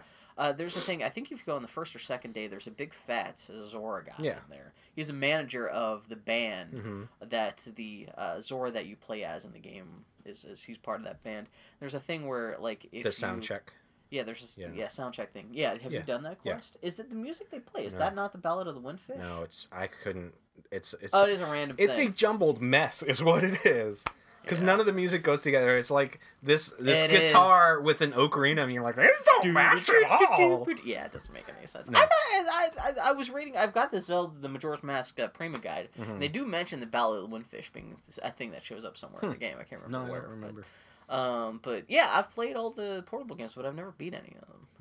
Yeah, and it doesn't really hurt good. that I never really like. I didn't play Link's Awakening, Oracle of Ages, or Oracle of Seasons until I got them as part of the ambassador thing for Yeah. the, the for the uh, buying the original 3DS when it was overpriced. Um, but I've beaten all the other console. I've beaten them, played and beaten all the console hmm Zeldas. How are the CDI ones? Those aren't real. I know. I just uh, uh, you're, you're obligated to mention them though. Every time somebody well. says, I've played every Zelda game." No. I don't know. Why. I've I've touched I touched a CDI at Sears back in the day when they Yeah, had it. That's what I'm saying. I've never even been in the same room as a CDI. But I was like, what I wonder, this? is there like a sarcastic market for CDI? Like, Oh, can you sure. buy one of those for relatively cheap? Or are they I don't. They're probably expensive because there's not that many. Yeah, it's and they break. collector's they thing. break pretty pretty easily. because it's rubber I bands inside Snap. Yeah, the controllers are awful. Yeah, Uh, like yeah, Jaguar CDs. Oh, know, that's the other thing why I like Majora's Mask so so much is I think I really got lucky with that game. And Probably. like when I first played that game back in the day, because I fucked up last night. I wound up having to do the Rom- Romani Ranch quest three times because I kept on Yeah. fucking up uh, most of the quests in the game. Like um, oh, I Yeah, was about to talk about the but you can Snowhead, just- Now you can just turn off your 3DS and load up your last save. which that's you what I couldn't did do that because I back in the learned day. because I kept on. you had to go back to the first day, Mhm. go back to that dungeon, beat that boss again, go back to town. Oh, and when you wanted to Buy zip, the bomb. zip forward Yeah. to hit a specific quest, you Yeah. had you couldn't do, Nope, you choose a stand there and specific wait. hour. You had to sit there and wait. Mhm. Um, man, It's a much better game now, but back in the day, yeah, that's yeah. people that's who don't my like this version that's where my rage should have seen the back then. original. As Yeah. janky as people might think this is, which I don't. I think it's a beautiful piece. Of, I think it's perfect. it's my perfect baby retard child. Um, That's not but like even back in the day, like even uh, I fucked up the Snowhead dungeon where Mm-hmm. There's this whole thing where as you're going so so the Snowhead ice dungeon in Majora's Mask is essentially this giant column yeah, with this bunch of uh, stone tablets, uh, circular pancakes that drop down in the middle that you have to punch these ice circles out of. Mhm. And for some reason, whenever I did that back in the day, I did that puzzle perfectly. This time, I accidentally punched out some of the ice puzzles too soon and had to kind of reset the whole middle part of the Yeah. chamber, which was annoying. Which, from a design perspective, I could see like this is this is not Yeah. fun. Back in the day, I just happened to do it right the first or time. I was like, accidentally falling off from the top. Oh yeah, and I didn't done do that, and Oh. like I was like, oh, what an elegantly designed dungeon, and this time I'm like, you gotta fucking with me, right? Yeah. So- Oh, just wait till you get up to that last dungeon with the flipping it and falling off and Uh, Yeah. I don't. And that's it. I don't remember much about this game. I after Snowhead and after Romani Ranch. and um, I know there's water shit, and you have to collect some eggs, down, and that- you have to swim through some turbines, and there's some mummy shit, and then there's the end of the game. That's all I remember about the rest of this game, despite it being um, one of my top five quote unquote video games of all time. that water fight, that boss, they changed it some. It's not a very good boss fight Uh, I know they supposedly redesigned all the bosses the second the second part of the boss fight is you swim in the water as the Zora, and you have to wait till the boss sucks at you, You know, suck, tries to suck you into his mouth, and you have to attack these mines that are underwater, so he sucks those in instead. Mhm. But he never gets close enough to the mines that show up for you to attack them. And the one Uh, he he's over. At least this is what happened when I fought him. It might be different for you.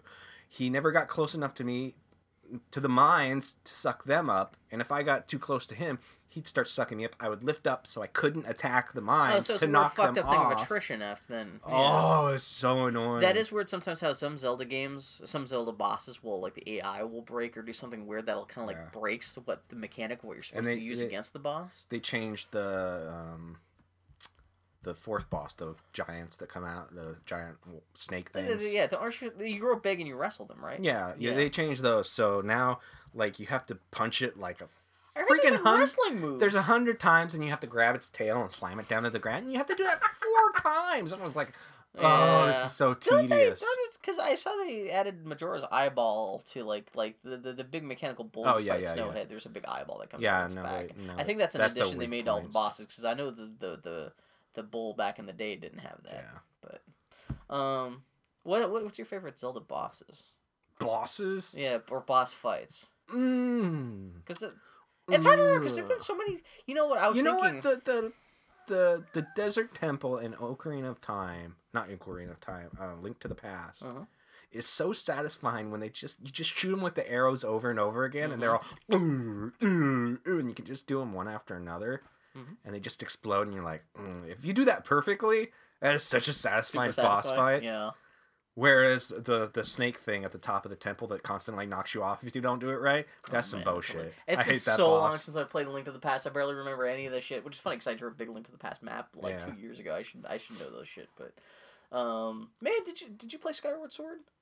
I, I am about halfway through. I need to finish. Did you ever it. get to it's called like the water cistern or something like that? It's kind of like a. It's almost like you're fighting inside a giant spa. That that's the dungeon, but then you fight this giant like armored statue thing with like these big samurai, like these big Maybe fucking Arabic swords at the end. it sounds familiar. It, it's that's cool boss battle. but- Yeah.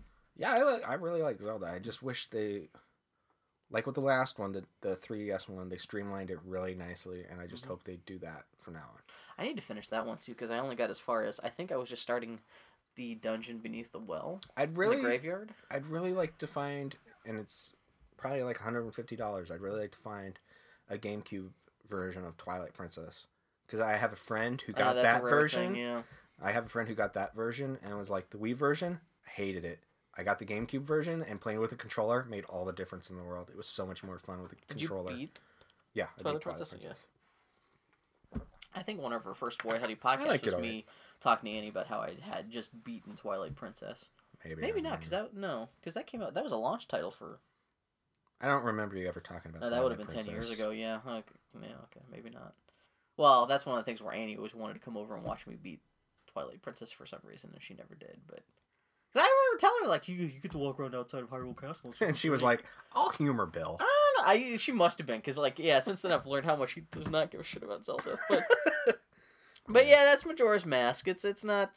It's, It's my not- favorite Zelda game, but it's not necessarily the best Zelda game. Sure. Then again, I also have a harbor a huge soft spot from uh, for Zelda 2, which makes me extra retarded. Yeah. But yeah. that's that that really is more nostalgia than anything else because I got that for my like 12th birthday, and that was. Did you beat thing. it? Oh yeah. Did you I have a beat guide? that when I was a kid. Did you have a guide? What I had Nintendo Power, and that, that was before could the you internet or anything imagine like that. trying to beat that without a guide? I beat that. I beat Castlevania 2. I know, but I'm bef- saying without a guide Oh to yeah, that's know what I'm saying. Yeah. without Nintendo Power to I had a help lot of you. free time. I was a fat kid who All old- those little areas This you is have to before I learned to masturbate? into.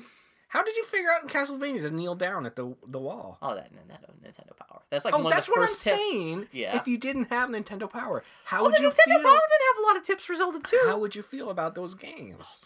Oh, No, Castlevania 2 was some bullshit. Castlevania 2 is still also my, one of my favorite games. Maybe not one of my top five games or anything, but I like the action and the music and the atmosphere. That's that's one thing with me. Atmosphere in games with me goes a long way. That's one of the one of the reasons why I like Majora's Mask so much, and that's part of the reason why you're frustrated by the fact that everything gets reset in Majora's Mask all the time. And I know like that. that's why a lot It's of people love it. it's a metaphor for futility of life. I don't think they were, It's deep. they were thinking that. Eiji Aonuma, he's smart guy. He's Mm. says, "I hey, Mr. Miyamoto, I'm gonna make a game. Well, okay, that's about you know what? life." Let's talk And about he's wearing frustrating. wearing a Paris hat. I hear a lot of people. Oh, oui, oui. where do you get the Paris hat? It, well, it, was, it came from his baguette, Oh. his French sweater that he's wearing. Was Ev- he's you- like, "I make a game Little known life." fact: every baguette has a French beret baked right inside If of you it. squeeze it hard of it, and it poops out. Mhm. Yeah. Um, but going back a little bit, uh, you have neglected to talk about how you didn't know how to slow down time for a long time. Yeah. This is another thing. And I wait, wait, wait, wait, wait, wait. Everybody that plays it and hears somebody say there's not enough time to do stuff, they're just like, "Well, you just gotta talk to the scarecrow. You can't miss him. He's right there. You walk right past him." I didn't tell anyone But- that. Yeah. But when you walk past him the first time, you don't have your ocarina. So he's just like, come talk to me later. And you have no reason, unless you're doing the Deku Scrubs ch- quests, hmm to talk to that motherfucker again. Mhm. So there's no reason it, it's for easily people to know Yeah. They should have go back and talk to him. they should have uh, put that you getting that song in the direct path, like main line of the game that you could not like. Yeah, you or could not beat the the game without running into that. salesman tell you that. That was another Something. frustrating thing. Was that fucking scarecrow? You teach him the song, and he's like, "Don't forget it. I'll come and dance for you." Well, then and then when you warp back in time, he forgets it. You have to go teach him it again. I kept on going back to the scarecrow because like, I know that's where the scarecrow he teaches you that stuff. But I kept on going back to the scarecrow, and he just wanted me to uh, play a song for him to dance to, but he wasn't teaching me anything. So it wasn't until you actually mentioned on Twitter, "Oh yeah, dumbass, just play the t- song of time backwards." well, to be fair, I didn't say dumbass. Well, no, but like this was essentially, and I was like, "Oh fuck, that's right, that's exactly," because I forgot that's how you know if you want to slow down time, plays time. Uh, But it's so easily missed, and people that are like big defenders of the game are like, "No, you just gotta talk to the scarecrow." I still cannot figure out how to get the scarecrow to teach me that stuff. I because like the song. I think you might actually have to talk to the other scarecrow. Yeah, because there's the, the there's shop well no that's what because you talk to the scarecrow who's by the uh, man observatory. I it's not even worth apologizing for all the Zelda talk because if you don't care about Zelda you tuned out because we were recording for an hour and a half you tuned out an hour ago. Yeah. Um, but yeah, no, there's there's the Scarecrow at the observatory, and that's Yeah. the first one I talked to. And then I went to go talk to the one who shows up at the, at the item shop, and he wouldn't uh, teach me the song too. And that's when I started complaining about it on Twitter, and that's when you were like, "Oh, Bill, just say play the song a time backwards." Yeah. And that's when I was like, you know what, fine. I also, And Uh, if you don't, if you don't know that and you're trying to do this game, not knowing that, you will fucking kill yourself. you will you will get close to the end of a dungeon a hundred times. The my first cycle in the game when I first booted it up, I ran out of fucking time. Yeah. It- the only like even when I fucked up that one time playing Majora's Mask back in the day when I fucked up that boss battle, hmm I still managed to warp back in time. I never died in the my first playing of Majora's Mask. This one I fucked up the first cycle out and had to restart the whole game from scratch. Yeah. So I was like, well, now I can see why people hate Majora's Mask so much. If this is your first experience with this game, having to redo like the first like hour of the game all over again, I was like, yeah. Yeah. So Mhm. it's good. It's it's deeply flawed. Yeah. I don't know if I'm gonna collect all the heart pieces It's Megan Fox. because that's all. I... it's got a fucked up thumb, but the rest of it is how you. Well, according to that, I'm Well, a Megan Fox. no, fan, I'm it's not a big Megan like- Fox fan. So what you just She said. looks like an angry Barbie doll.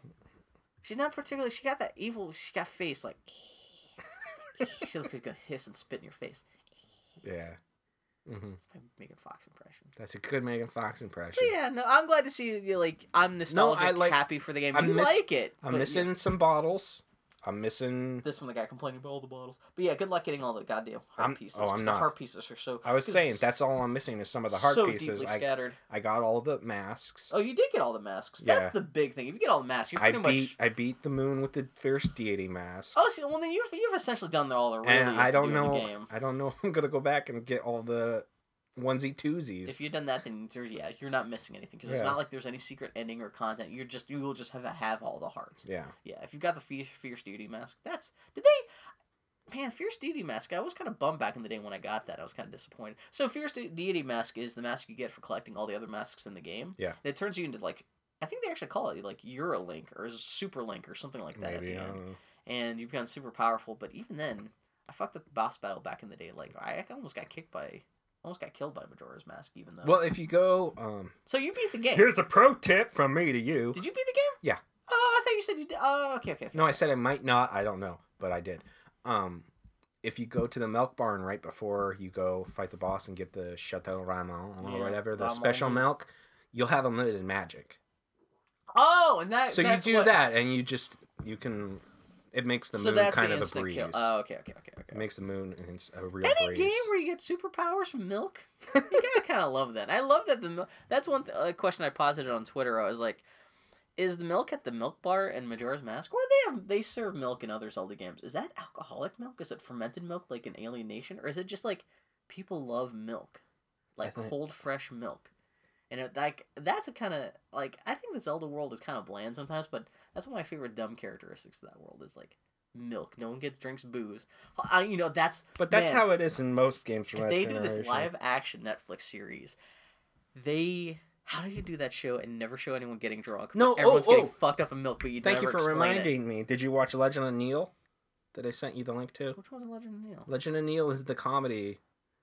Yeah, With yeah, Felicia yeah, that's Day. I had to think about that. Yeah, exactly. Yeah, If I you got have, that if, confused if, with. if if a listener has not seen Legend of Neil, yeah. and they're not opposed to offensive jokes, Legend of Neil is the best live action Zelda that has ever been created. Man, there's a we have a thing in the show notes. It's got Felicia Day as a fairy motorboating toes. Just my Oh, favorite man. character ever I is remember when that first man. came out, there were like screen caps of Felicia Day dressed up like that, and people were like, "Oh my god!" That's the only thing I've ever seen Felicia Day in. When I saw when I met her in an elevator at PAX, hmm that should have been. I should. How you doing? You should just taken off your shoe and said, "Do you mind?"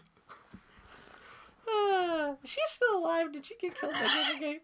Felicia Day's still out there. No one talks about her anymore. What happened to her? She's no man. Fuck the internet. She was just on No You Shut Up. Uh, what the hell's no? You shut up. I have told you about No You Shut Up. Is it good? It's so good. Is it good? It's so good. Is it good? It's, it's fine wine. It's like it's a political Romani of TV roundtable with Henson characters. What? With I- actual puppets? Yes. Did you ever see back in the day, like the, the political show that would had characters of all the political mu- uh, P- Muppets? Yeah. Like you had like evil like. ah. Yeah, it was stupid. We should. Okay, we should. We should probably move on. Yeah, it's been an hour and a half. We should probably take a break for geek news and review, especially hi. geek. What are we calling? Geek week in review? The review of the week in the geek. We'll be back in a second.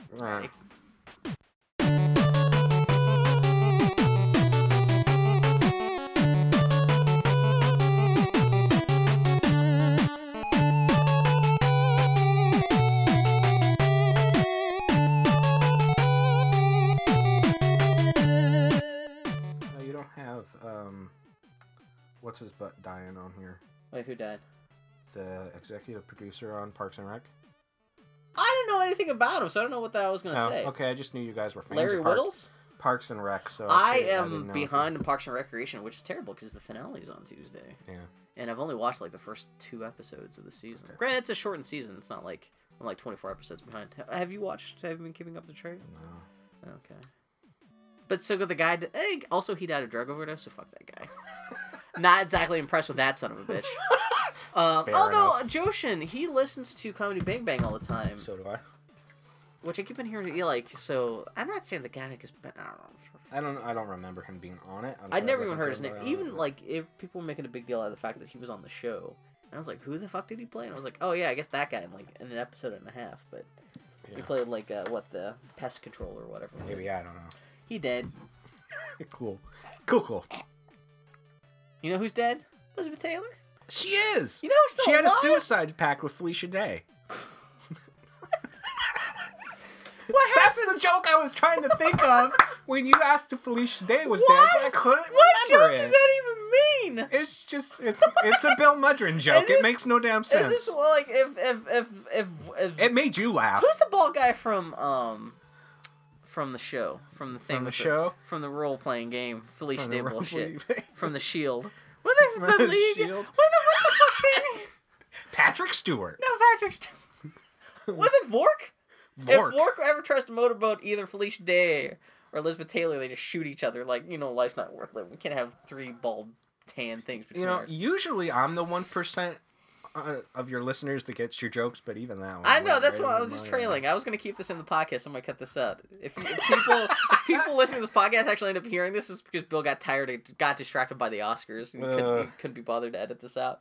Anyway, so how you guys doing? How you doing? Yeah, this is How Geek you Week in doing? Review. How you doing? Oh, it's the Geek I'm Week doing in okay. review. Man, I'm surprised I haven't heard any of your impressions yet.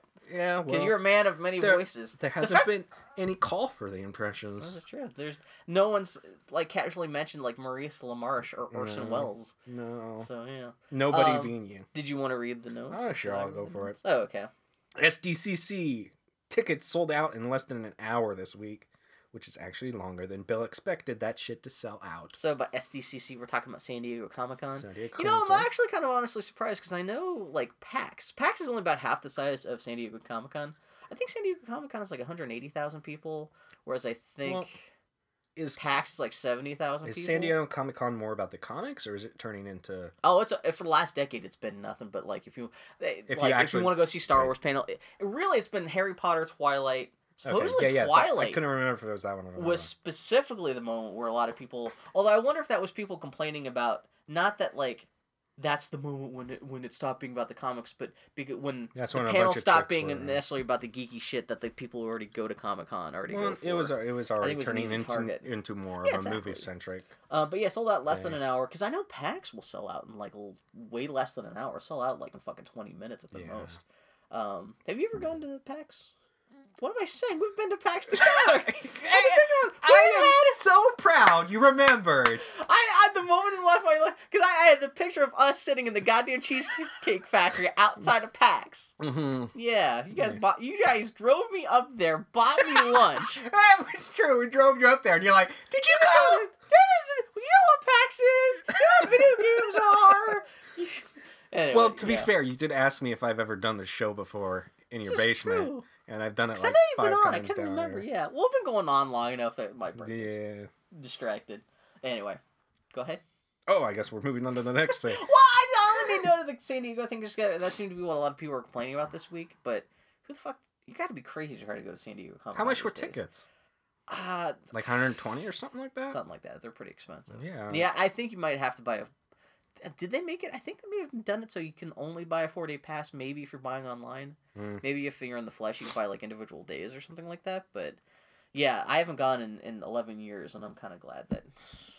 And I guess San Diego, uh, they they've made the convention center as large as it's ever can be, so there's not even any option to expand it. So there's you keep on talking about maybe moving San Diego Comic Con to like Los Angeles or like Maybe they should just make their own building. might as well at this fucking point build a fucking like right next to Area 51. Build Area 52, and that's where you're just holding San Diego fucking Comic Con every week. You can still call it the San Diego Comic Con. That's what everyone knows it, even though it's I don't know. Maybe you you have the mayor of San Diego come out and say this land is technically San Diego land. We're claiming the name San Diego. It's part of you know just so you can legally. I don't know. What what what could you call San Diego Comic Con with something that's SD? So you can still call it SDCC. It's not San Diego. Like, I don't know. It's so- It's suck. It's gotta Suck. start with suck. Suck a donkey dick. Suck a- Comic-Con. Suck a doggy dog comic con. Anyway, yeah. A so- dipshit neckbeard blames social justice warriors for his shitty Zelda-esque kung fu quote-unquote movie not winning a student film competition. Did you see this? Did you see No, this? I don't no idea what you're talking about. Oh, okay. no. So somewhere, some kind of online thing had like a. It was an online student film competition for people Mhm. submitting YouTube videos. Um, this guy lost. Um, what he, this guy really does look like what you think a neckbeard. He's a fat guy, fat white guy, perfect neck beard, no Oh. facial hair. Says Mm. the guy, says the fat guy, and living in a basement with fucking nasty uh, facial hair. Uh, I'm making fun of myself. People know. Um. So yeah, this this neckbeard he made essentially he made a little short film that's essentially yeah it really is just a Zelda esque thing where like he goes off to a garage and this old man gives him a sword and says it's dangerous to go alone. Take this. And the guy gets a samurai sword and runs off and fights a couple hot babes and that's the whole thing of the short. Perfect. And it ran up against like someone else did like a documentary about this trans lady and other stuff and le- lesbian gay stuff, and they won awards and his thing didn't. And his shitty movie, he claims that the only reason his shitty movie didn't win anything is because it wasn't about social justice or your stuff. And so he just kind of embarrassed himself by. I mean, his movie was fucking terrible. The best thing that come out of this actually was Charles Lippincott he is he was a Hollywood publicist. He did the publicity for Star Wars Mhm. and Alien and the fucking live action Flash Gordon movie from back in the day. Uh, he's Oh. retired now, but he's got a Facebook account and he's also got what happens when you lose your memory? What's that called? Alzheimer's. Alzheimer's. I think you have it. a little bit. A little bit- Early onset Alzheimer's. Yeah. He's got all he got diagnosed with Alzheimer's, so he's always constantly putting up memorabilia Oh, yeah, yeah, from his life in Hollywood on on Facebook. But sometimes he also just drops in with just weird little op-ed pieces about stuff. Which, granted, that's half of Facebook right there too. Just cut myself on part of my table. Um, so one of these things he found out about this guy. Uh, his his shitty video, and he launched this great tirade against this stupid little kid about like, judging from this video, you can tell this kid's probably also a Star Wars fan, and I hope he's if he's a Star Wars fan, I hope that means he ends up hearing about hearing about me uh, shitting on his movie because this kid needs to grow up and fuck this kid and social justice warriors. Like you can't just like write off people trying to be progressive just because they don't agree with their politics. Maybe this kid needs to learn take responsibility for his own bullshit. And I know, I just thought it was kind of funny him just like railing against this kid. You granted, you can almost say it's kind of bullying because you know that's a retired Hollywood guy yelling at some poor kid about how bad his movie is. But fuck that guy. Yeah, Fuck. but if he was being a dick, Yeah, that's what I'm saying. reap just what kind you of been. sow. So I can't Yeah. remember what the name of that movie was, but it's fucking terrible. Yeah, you don't need to look it That- up. I hate this Don't thing it where more people think views. just because like you make some video game jokes and put in some really terrible like action kung fu stuff Yeah. that like oh that's a movie that's a narrative like no that's not a fucking story that's that's idiot you're slave to form It seems that Neil Blomkamp making an alien movie might be an official thing now.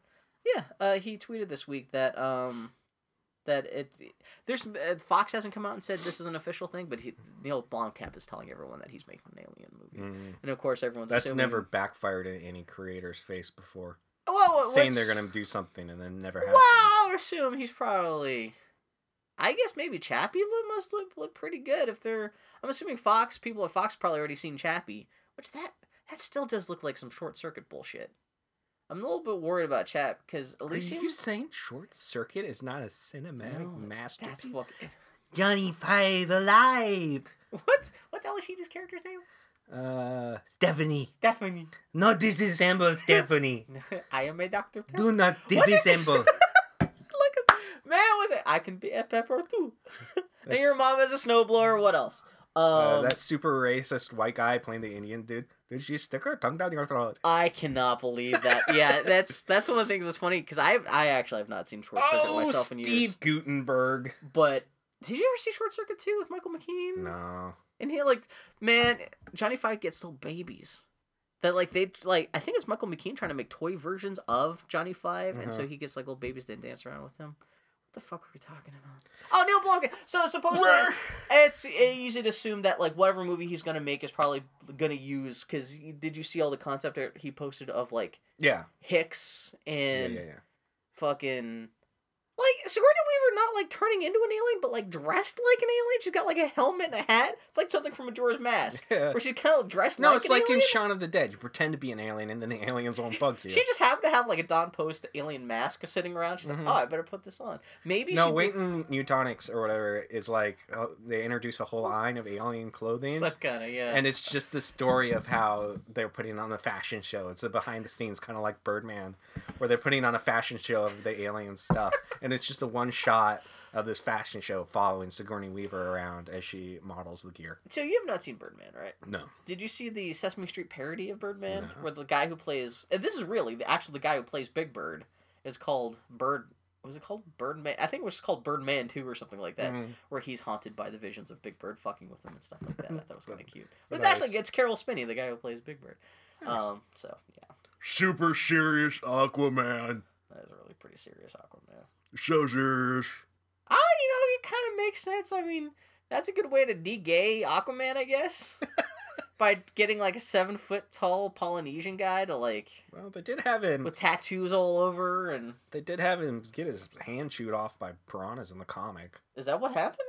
Uh, yeah, many many Does years he have ago. two hands in the in, in the I don't know if he still does. No, no, no. Back in the day, But he's always the day. blonde and kind of. but they've they've tried to make Aquaman serious before. Well, I know. Well, the, the edgiest, edgiest thing they tried to do was give him long hair and a beard. That's what I've seen. But he's always got like little tight, like little sequin pants, little little green pants. And he's got orange Mm-hmm. He's- sweater on. Yeah, he's the Aryan Dream.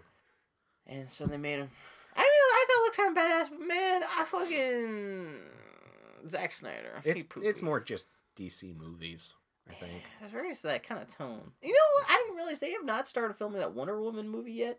Despite the fact they announced that, like the lady was playing her and had like a still Well, it's probably photo of her in the costume. That was like two years ago. probably because everybody's like, yeah, she's thin. Mm, She man." kind of Wonder Woman should not be like a fucking stick, fucking thin, fucking piece of shit. She should be like. But she's a superhero. uh, well, I guess makes sense. She's supposed to have magical power, so it's not like she actually needs the muscle because she Yeah. can she can fucking punch. If she can punch a hole through, it's not like I mean, yeah, but still. Steven Spielberg is supposedly interested in directing a Chris Pratt Indiana Jones movie. Uh, that's kind of interesting. This would require Steven jo- uh, Spielberg to get out of his fucking chair and actually travel around the world to film stuff. That's one of the things that pissed me off so much about that last Indiana Jones movie was the fact that they never bothered to film anywhere outside the United States. They filmed in Hawaii, a little bit like an out in Utah, Mm-hmm. but like I remember Spielberg specifically talking about how nice it was to be able to film an Indiana Jones movie without having to like go anywhere weird or have to eat a- any weird food. He's an old man. I know, but then that's when you say, you know what? Maybe it's time for Younger to step in to like like fill in these Indiana Jones sized directorial shoes. Somebody who's willing to go get fucking diarrhea in Ethiopia if it means the movie looks like it's shot somewhere that's not just your fucking backyard. Yeah. But it is interesting. I mean, yeah, it would be kind of nice. To I think at this point they should just let Indiana Jones die. Well, I would assume this would have to be Chris. Do you think if if, if they had to make another Indiana Jones and it Yeah. had to start Chris Pratt, would you have it just be kind of pick up like it's still 1930s 40s shit, or would you have it like modern day like yeah, he's just the have it be of Indiana slightly Jones? before or. Well, how old was Harrison Ford when they shot those? He Is he Chris Pratt's age-ish? mid 30s, I think. Yeah, they could do something before. So Within the, by the, you kind of, I mean, if by the time they get if this movie ever gets made, um, Chris Pratt would pretty much be the same age as Yeah, Harrison I Ford mean- was. Indiana Jones without Nazis feels kind of But that's true. Like if you had Indiana Jones now, who do you fight? Like fucking like fucking Somali pirates. yep. South like North Korea, like eh, that's kind of, but How many times can you have Indiana Jones fight Nazis though?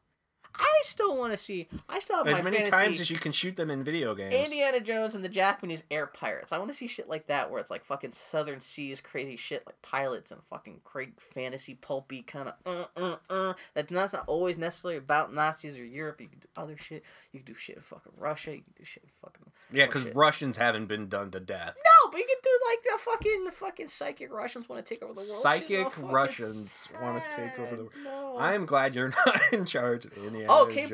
Blanchett in How to Train Your Dragon 2. Did I not mention Dragon? Dra- uh, oh, I mentioned You've that last talked week. about it before. She was good in How to Train Your Dragon 2. That's good. I'm Yeah, that movie again also was not super interesting, but it's still kind of fun to watch. Also, Kingsman is supposedly maybe playing a young Han Solo. Man, I do. There hasn't been too many movies out, but I am tempted to go see. I want to do a double feature of Kingsman and Jupiter Ascending. Because I keep on hearing the greatest reviews of Jupiter Ascending where they're like, this movie's terrible, but it's great in a terrible, pulpy, kind of oh, like looks so bad. pulpy paperback sci-fi novel kind of way. And he keeps on describing it as the ultimate sleepover movie. And I don't think I could be down with that.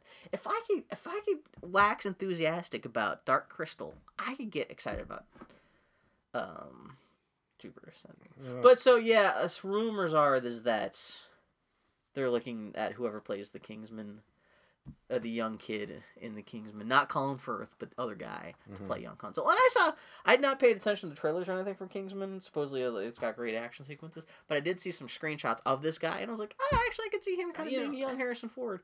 He's Welsh it's though. weird saying a young Han Solo because Han Solo in those movies was a young Han Solo. I know. If you go younger than that, you're gonna have a teenage Han Solo. Mhm. So you need a like an unknown. It'd have to be like- Well, I think Han Solo is supposed to be. No, yeah, because Han Solo in the original movie is supposed to be like 30. Yeah, that makes sense, yeah. Yeah. Well, I guess young Han Solo would be like 20s, like mid 20s. Just it'd leave him alone. You're not gonna do the character justice, and, and no, you, you're not gonna please anybody unless they're a fan It's kind of bummer we're talking about both like young Indiana Jones, young Han Solo. Just- yeah. Just come up with a different character. Use that guy. Use the guy from uh, uh, uh, the Nintendo 64 game uh, Shadows of the Empire. Use Oh, that guy, that voice with his, actor. his vest and whatnot. Um. Oh wait, Dash Rendar. yeah, use Dash Rendar. Oh, shut the. Chris, that'd be great if they actually reveal that like everyone thinks Chris Pratt is playing young Han Solo or like, Turns out it's Dash Rendar. It's Dash Rendar. And everyone's like, what the fuck is this shit? It's young Dash Rendar. Everyone loves young Dash Rendar. Mhm. Um, everyone hates Dash Rendar. that's that's my favorite Eddie Murphy produced. No, wait, that was Chris Rock. Oh my god, this is racist. Oh, you've confused your black guys. Oh my Oh. god, no. Well, I was thinking about Eddie Murphy just because he was supposedly he fucked up things on the uh, Saturday Because he's Live played so many di- different. Did you watch the Saturday Night Live special last week? I saw some of freaking it. out about it. I've seen so little Saturday Night Live that I don't know if I even if I watch that special if I'd understand what the hell's going on in that. So anyway, go ahead. Yeah, Michelle Gomez is returning to Doctor Who in a two-part premiere sometime later this year. Have you kept up with Doctor Who? No, When was the last Doctor Who you watched? Because I know you watched some Doctor Who, right? I saw like two, one episode. Oh, I thought you had seen. I thought you were into Doctor Who, or you Kelsey were, or something. No. Oh, the, Michelle Gomez is the villain from the last season. Supposedly she's coming back for the season premiered this year sometime. Mm. So, uh, spoilers for Doctor Who. She plays uh, the Mistress, who is the female incarnation of the Doctor's arch nemesis, the Master. She got titties. What? She got titties. How you doing? Oh my god, how you doing? I know. Oh. She she punched her. uh, She man, it was How many- fucked up. How she many? attacked the doctor. She punched her titties and milk shot out. How many titties she got? But it was cold, so they turned to icicles. And Oh, like no. they pinned his bow tie to the to the wall behind him, and he almost choked. That's a death. pretty big bow tie. Well, yeah. Well, he Was it a comical bow tie? he was undercover as Roger Rabbit. Oh, okay. Yeah. And he was like, "Eddie, please." And he got confused because she was dressed like Jessica Rabbit. That's why ah, she could just pull out her titties and bunch Yeah, them and she together. just like yeah, she has that kind- that kind of top of that dress, so you flip flip top down. Oh yeah, yeah. The bra She squeezed a tube and it pumped down. Air powered, air powered top. Man, how much does it suck if you're lactating you go out and it's cold outside? This is like the third podcast episode in a row that talked about lactating. You you you can feel the goo in your boobs. I don't think that's how it slushies. works. Don't think that's how that works. Really? I like how you feel, really. I'm like, You were always Like, under the impression that you know, when a baby's nursing in the winter, it's like, man, this milk, it's why they all slushy. The titties the first part to go start going cold? Because they stick out farther from the rest of the body. Uh huh. yeah. Yeah. yeah. Especially if you have to prop them up with sticks. Mm. Yep. Yep. That's how. That's how milk works. And that's before bras were invented. That that down Abbey. That's why they were like the the girls walk around like support their breasts, like they're just, like sticking them with sticks, just pop them up. Dipping them with sticks. And they can kind of jiggle like dance, like like like a little puppet show. Mhm. Yes. I'm glad you're here to educate me about breast, Bill. Sleater Kinney made a music video in Tina's bedroom. Did you see this? Did I have see no. no Oh, you Is didn't care. Tina Belcher? Yeah. Oh, okay. So Just was- making it sure. Was, it was it's so it doubles as a promotion for Bob's Burgers because at the end it Mm-hmm. says "Watch Bob's Burgers," but it's also music video for Sleater Kinney. It's very cute. And it's it's so uh yeah so Sleater, Sleater Kinney just magically shows up in Tina's bedroom and start rocking out. The Mhm. best part of the um the music video is there's a brief moment where they cut to the Belcher parents like working in the in the in the burger joint below, Yeah. kind of going what the fuck is that because they can hear like there's kind of music and like there's some shit that falls down the ceiling. They're like, oh. and then they cut back to the actual music video. I thought it was kind of funny. Bob's Burgers. I'm glad they got this in promotion. It was good. Yeah, no, no, no, no. Not the world's biggest Sleater Kinney fan. They're cool, but you know, I grew up on the original Riot Grrrl. I'm feeling older than you right now because I have no idea who Sleater Kinney is. Really? It's like Pacific Northwest Riot Grrrl man, isn't it? That's well, what I've heard. That's what people have told me. It's no bikini kill. you know what? I've heard Riot Grrrl music and I say, not for me. See, I, when I was playing Gone Home, I would like have my character walk up to the mirror, so she's looking in the mirror at Yeah. herself, and I would like look at my own face and go like, "That's my reflection," because I grew up with original Riot Grrrl. Yeah, no. I would pop. I'd be like, oh, I found a cassette. I'd pop the music in, push down, push play. Oh, push stop, pop the disc out. I don't like this music. Pretty much. Yep. Be a grumpy old man. Hmm.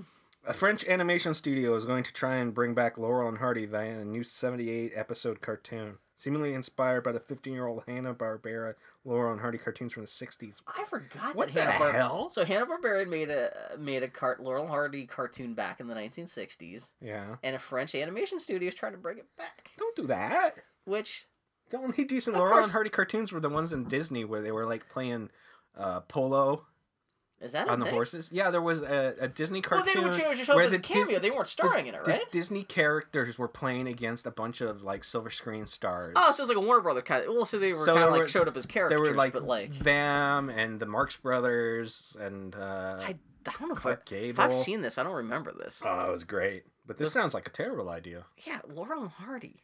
I could see maybe if you're the copyright I owner for Laurel and Hardy and they're trying to like get it Somebody back. should let them know they're dead. Maybe that's maybe you know they might be going for like an Adventure Time kind of thing where it's they're kind of trying to make it kind of gross and creepy. So maybe it's the corpses of Laurel Hardy come back. Is it because they're like out of copyright or something? Well, that's what I'm wondering because like Laurel Hardy have been dead for what better part of hundred years If now. they do this, they will spin in their graves. I was just like, you could do. You know what? I want to see a I want to see a Hanna Barbera cartoon where instead of Laurel and Hardy, it's about the adventures of Hanna and Barbera. I just Trying to- picture like some some executive somewhere saying, "You know what the kids these days like? Old twenties movie stars. Let's. Gotta get some of them hey, old movie you know what a smash hit that live action. Um, who are the kids with the fucking dog?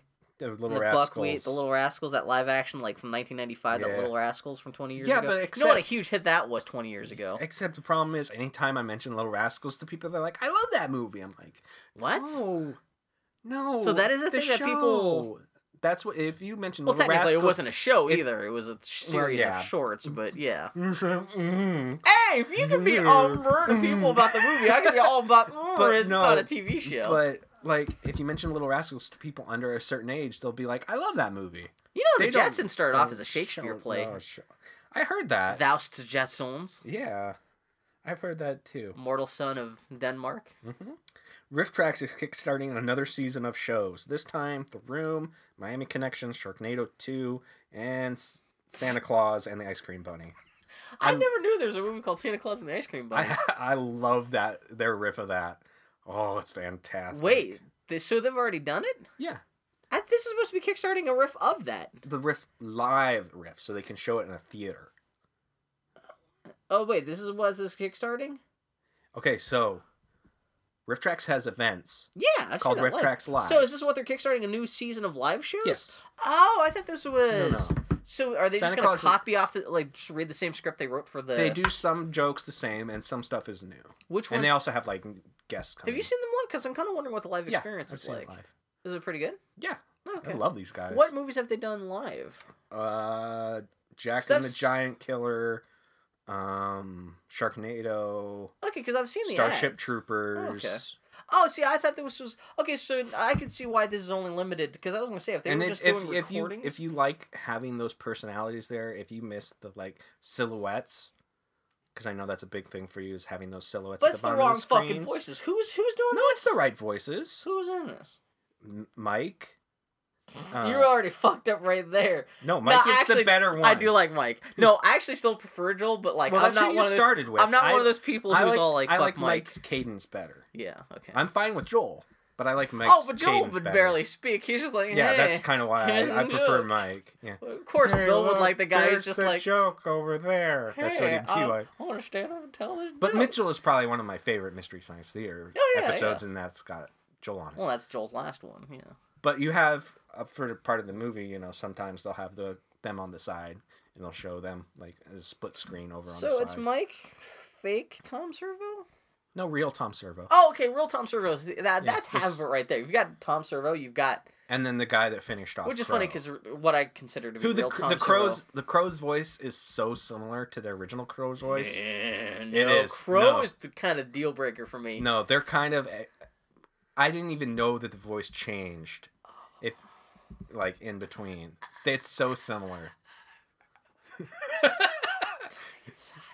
Oh man, we're gonna get in Man, fisticuffs if, here. you, if, you, if you get Mike, the guy who plays Tom Servo, and Trace Beaulieu, the vo- original voice, which I is- love him too. The funny I thing miss is, like, him, but- what I'm considering to be the real Mystery Science Theater cast, they're not even the people who actually originated those voices. Like, No, the, the guy who I, who I consider to be the real Tom Servo, he took over for another guy. You know, Mike took over.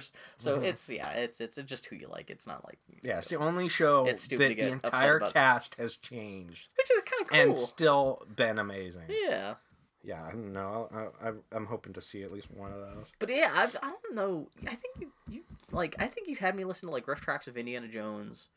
I've lit a couple of I that stuff. I need to actually start listening to that, so especially with me working all day. There's no reason, uh, working from home, I should be listening to that shit all the time. Yeah. And that's pretty much it. I did have some extra notes just in case we had some extra time, in case we needed to fluff out the show because I wasn't quite sure how long would we go. But man, we've already been recording for two hours. My other questions were, uh, will this turn out to be the last generation of consoles before the industry crashes? And what's the best console boot up screen? What's your answer to the first one? No. How many more consoles we gonna get? How many more generations? Minimum of At two, least- maximum of twelve. At least one. I don't think consoles are going away until people until computers become so easy that people can See, that was those. my thing. Is like I think uh, now that China's opening up the consoles and stuff, I think that guarantees us an, at least another console generation or two. Yeah. Who knows after that? But Yeah, so long as people can make money off it, consoles aren't going anywhere. just I heard a lot of people talking about this week. people have been saying that for ages. Though. Well, this this I mean, I what's funny, a lot of this got kicked off. it might be where the AAA giant industry crashes. Like you might see less like huge games from huge publishers, but you're not going to see the Yeah. consoles go away. and there was a lot of talk this week just as a result of uh, how terrible the order That's like- 1886 That's like is. developers on of cell phones being like, "Well, cell phones are replacing handheld games. We don't need." Yeah. Or the Angry Bird guy being like, "Consoles are useless. We have Angry Birds now." It's like, no, you're kind of a douche. There's still not really a lot coming out. It's funny to think that both the PS4 and the Xbox One are two years old now. Yeah. Still not a lot coming out for them. I know. I was thinking about that. I haven't bought that many games for it, but I own most of the games for it. Yeah, I know exactly. I mean, I've It's got all three consoles, and yeah, it's just like, meh. Yeah, what's okay? And then what's the best console startup screen? probably the PlayStation. Original. That's what Original. everyone says. Yeah, it's a good sound. That sound, it's a little too crisp and weird. Like, Are you gonna say the GameCube? Oh, we're gonna do impressions of all our favorite ones. No. GameCube is great. well, then what do you think it is? Because there's only a couple that have boot up sounds. No, actually a lot of. Well, you know, well, GameCube, the PlayStation, Famicom, the original PlayStation Famicom 2. in Japan had a boot up screen. Yeah. It actually had a great do do do do do do do. Had a well, great if little we're melody. counting like but that would not ones. push push. fern ones. Game Boy. Oh yeah, the Game Boy is good. Yeah. No, that was a single note thing. I'm thinking of the Game Boy Advance. You It had Yeah, like, the the, thing kind of rolls bing. in Yeah. and it goes pring, like Yeah. magical. Um, PlayStation Two was always kind of kind of dry, kind of the boom Yeah. And then after that, with it the kind of pillars. stopped. What's PlayStation? You know what? Actually, PlayStation Three with the like orchestra starting up. I don't remember a boot up sound. There's for no PlayStation. graphic. Oh yeah, yeah, it yeah. just cuts straight to the menu, but it does have like the orchestra kind of like, Yeah. which I always thought was really cute. Yeah. Did the Xbox? Well, Xbox 360 just had like the Xbox logo kind of going and going. Whoop. Yeah. Yeah. Um, The wet fart of console startup sounds. I guess the Wii and the Wii U just kind of dingle dangle. They kinda stood dingle up there, dangle. Dingle dingle dingle dingle. Dingle dingle dingle dangle. Good Mm, old dingle dangle. 3DS just kind of goes dingle dangles too. So do you have a favorite? Dreamcast had a cool one because it was all wa- Oh, it yeah, had the- water drippy sounds, and then Yeah. it said Dreamcast one, ding ding ding ding, Yeah. ding, and it drew a circle. It's, This was is a this weird end of this was podcast. this was this just so you could do your stellar impressions I've been practicing all week. podcast? I'm. I, I was you know, what? I'm going to ask this question so I can do my perfect impression of the Dreamcast logo. I spent all week trying to do a perfect Dreamcast like shing shing. hmm Man, they do specifically make boot up sounds really hard to replicate the human voice. Uh-huh. Actually, that'd be great. Actually, you know what? The GameCube one, if you hold down the buttons or whatever, oh yeah, it does like and it does sounds it shit, does yeah.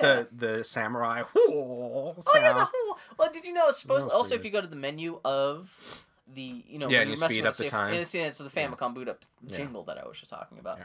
Um, yeah, that's what happens. Who do you think you're When you die, to?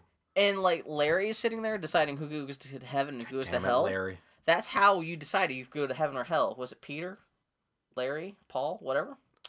He makes Mary? he makes video game boot up sounds Peter, with his voice, Paul, and and you have Mary. to figure out which one is which, and that's how you get to heaven. Peter, Paul, and Mary are He's waiting at the gates to sing you Puff the Magic Dragon. He says, "Bring, ting," and you're like, Game Boy Advance. You go to heaven. You're like, that impression was as good as Bill Mudrick. He goes, "Ting." Oh, the original Game Boy, black and white. Yes. Fantastic. This has been the Boy Howdy podcast. high energy ending. And you got to get out of here. You got to go pick up your wife from the airport. yeah, in a little bit. She just assassinated 12 people. We're not allowed to talk about it. Mm. She's trying to knock down ISIS single handedly, One of them was Elizabeth Taylor. retroactively. She used the creative time to go back and kill Elizabeth Taylor. she found out that one day you would end up sleeping with her because you love her purple eyes so much. Wait, how'd you pronounce that? Purple eyes, You said like poor. I Purple know, you said eyes. something weird. full of gasoline. Ugh. Gasoline. Yeah. Oh man, that ru- ru- fucks up my voice so much. But like, fat tank of gas. I like to just think of you sitting alone. Just Oh, I'm one of those people. I'm, I'm, I'm one of those people. You put me in front of a mirror, and I have a good fucking time, and I will just sit down and go gasoline. Oh mm. man, when when when fucking he traps Mad Max and he's got the fucking bow and arrow and he's like, "That's dishonest." Low, and the fact that he makes the word low have like five fucking that's how. Australians do. Low. Your face is way too seductive when you I say know. that. Low. Oh man, I'm me out of monkey chant shit going on in my throat. How you doing? How you doing? That was pretty good. We come full circle. That was the a good how you doing. podcast. Yeah. That'll hold a little bastard. sucked about Zelda. See, that's a joke because that's what Howdy Doody said once. yeah, Yeah. when he was sentient and came to life. And he said, fuck you kids. hmm I'll rape you in the peanut gallery in your butts. This is a more typical ending to the Boy Howdy podcast. Yeah, I'm gonna make semen shoot out your ears like a fucking. What, did the, what was this? What was the fucking.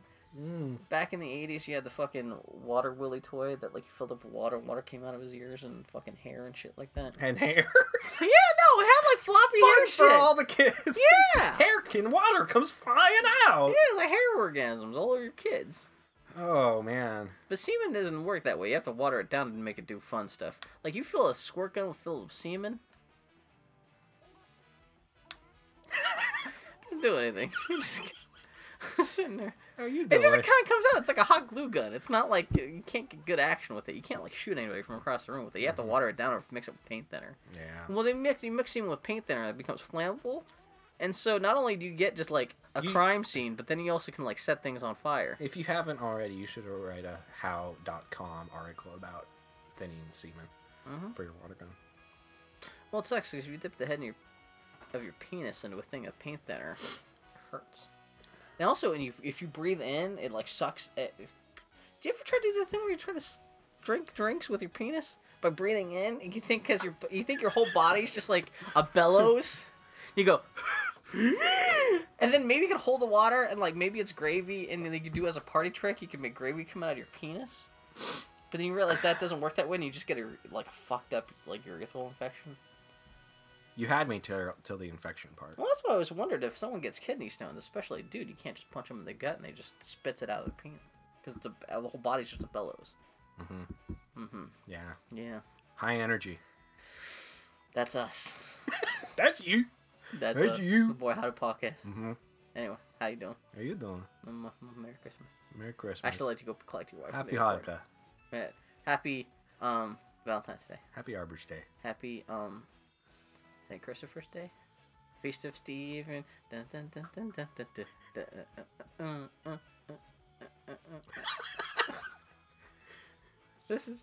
I just picture. There's no specific end of the podcast. It's just us slowly fading just- away. just- it's like a record. it's like we're falling. There's no music. It's just a quiet, like a little bit of reverb, like we're just like just slowly going away into the distance. And this is like. I think I think you should do that. that- that's a Take shame. a little bit more work Shame do that. podcast can't have like the iris out. Yeah, it needs it.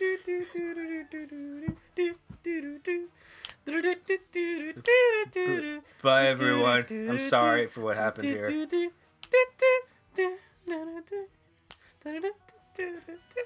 I, you know, I figure I'm gonna sing some Super Mario Land music. Non sequitur and podcast. Thank you, Daniel Rutis, for being with us on this podcast. Thanks for that. What happened? Well, something happened. Yeah, that's pretty much the whole point. Yeah, this episode that happened. Yeah, that Yeah, happened. okay. Love you. I'll talk to you guys later. Bye. Bye. That was the weirdest ending I ever.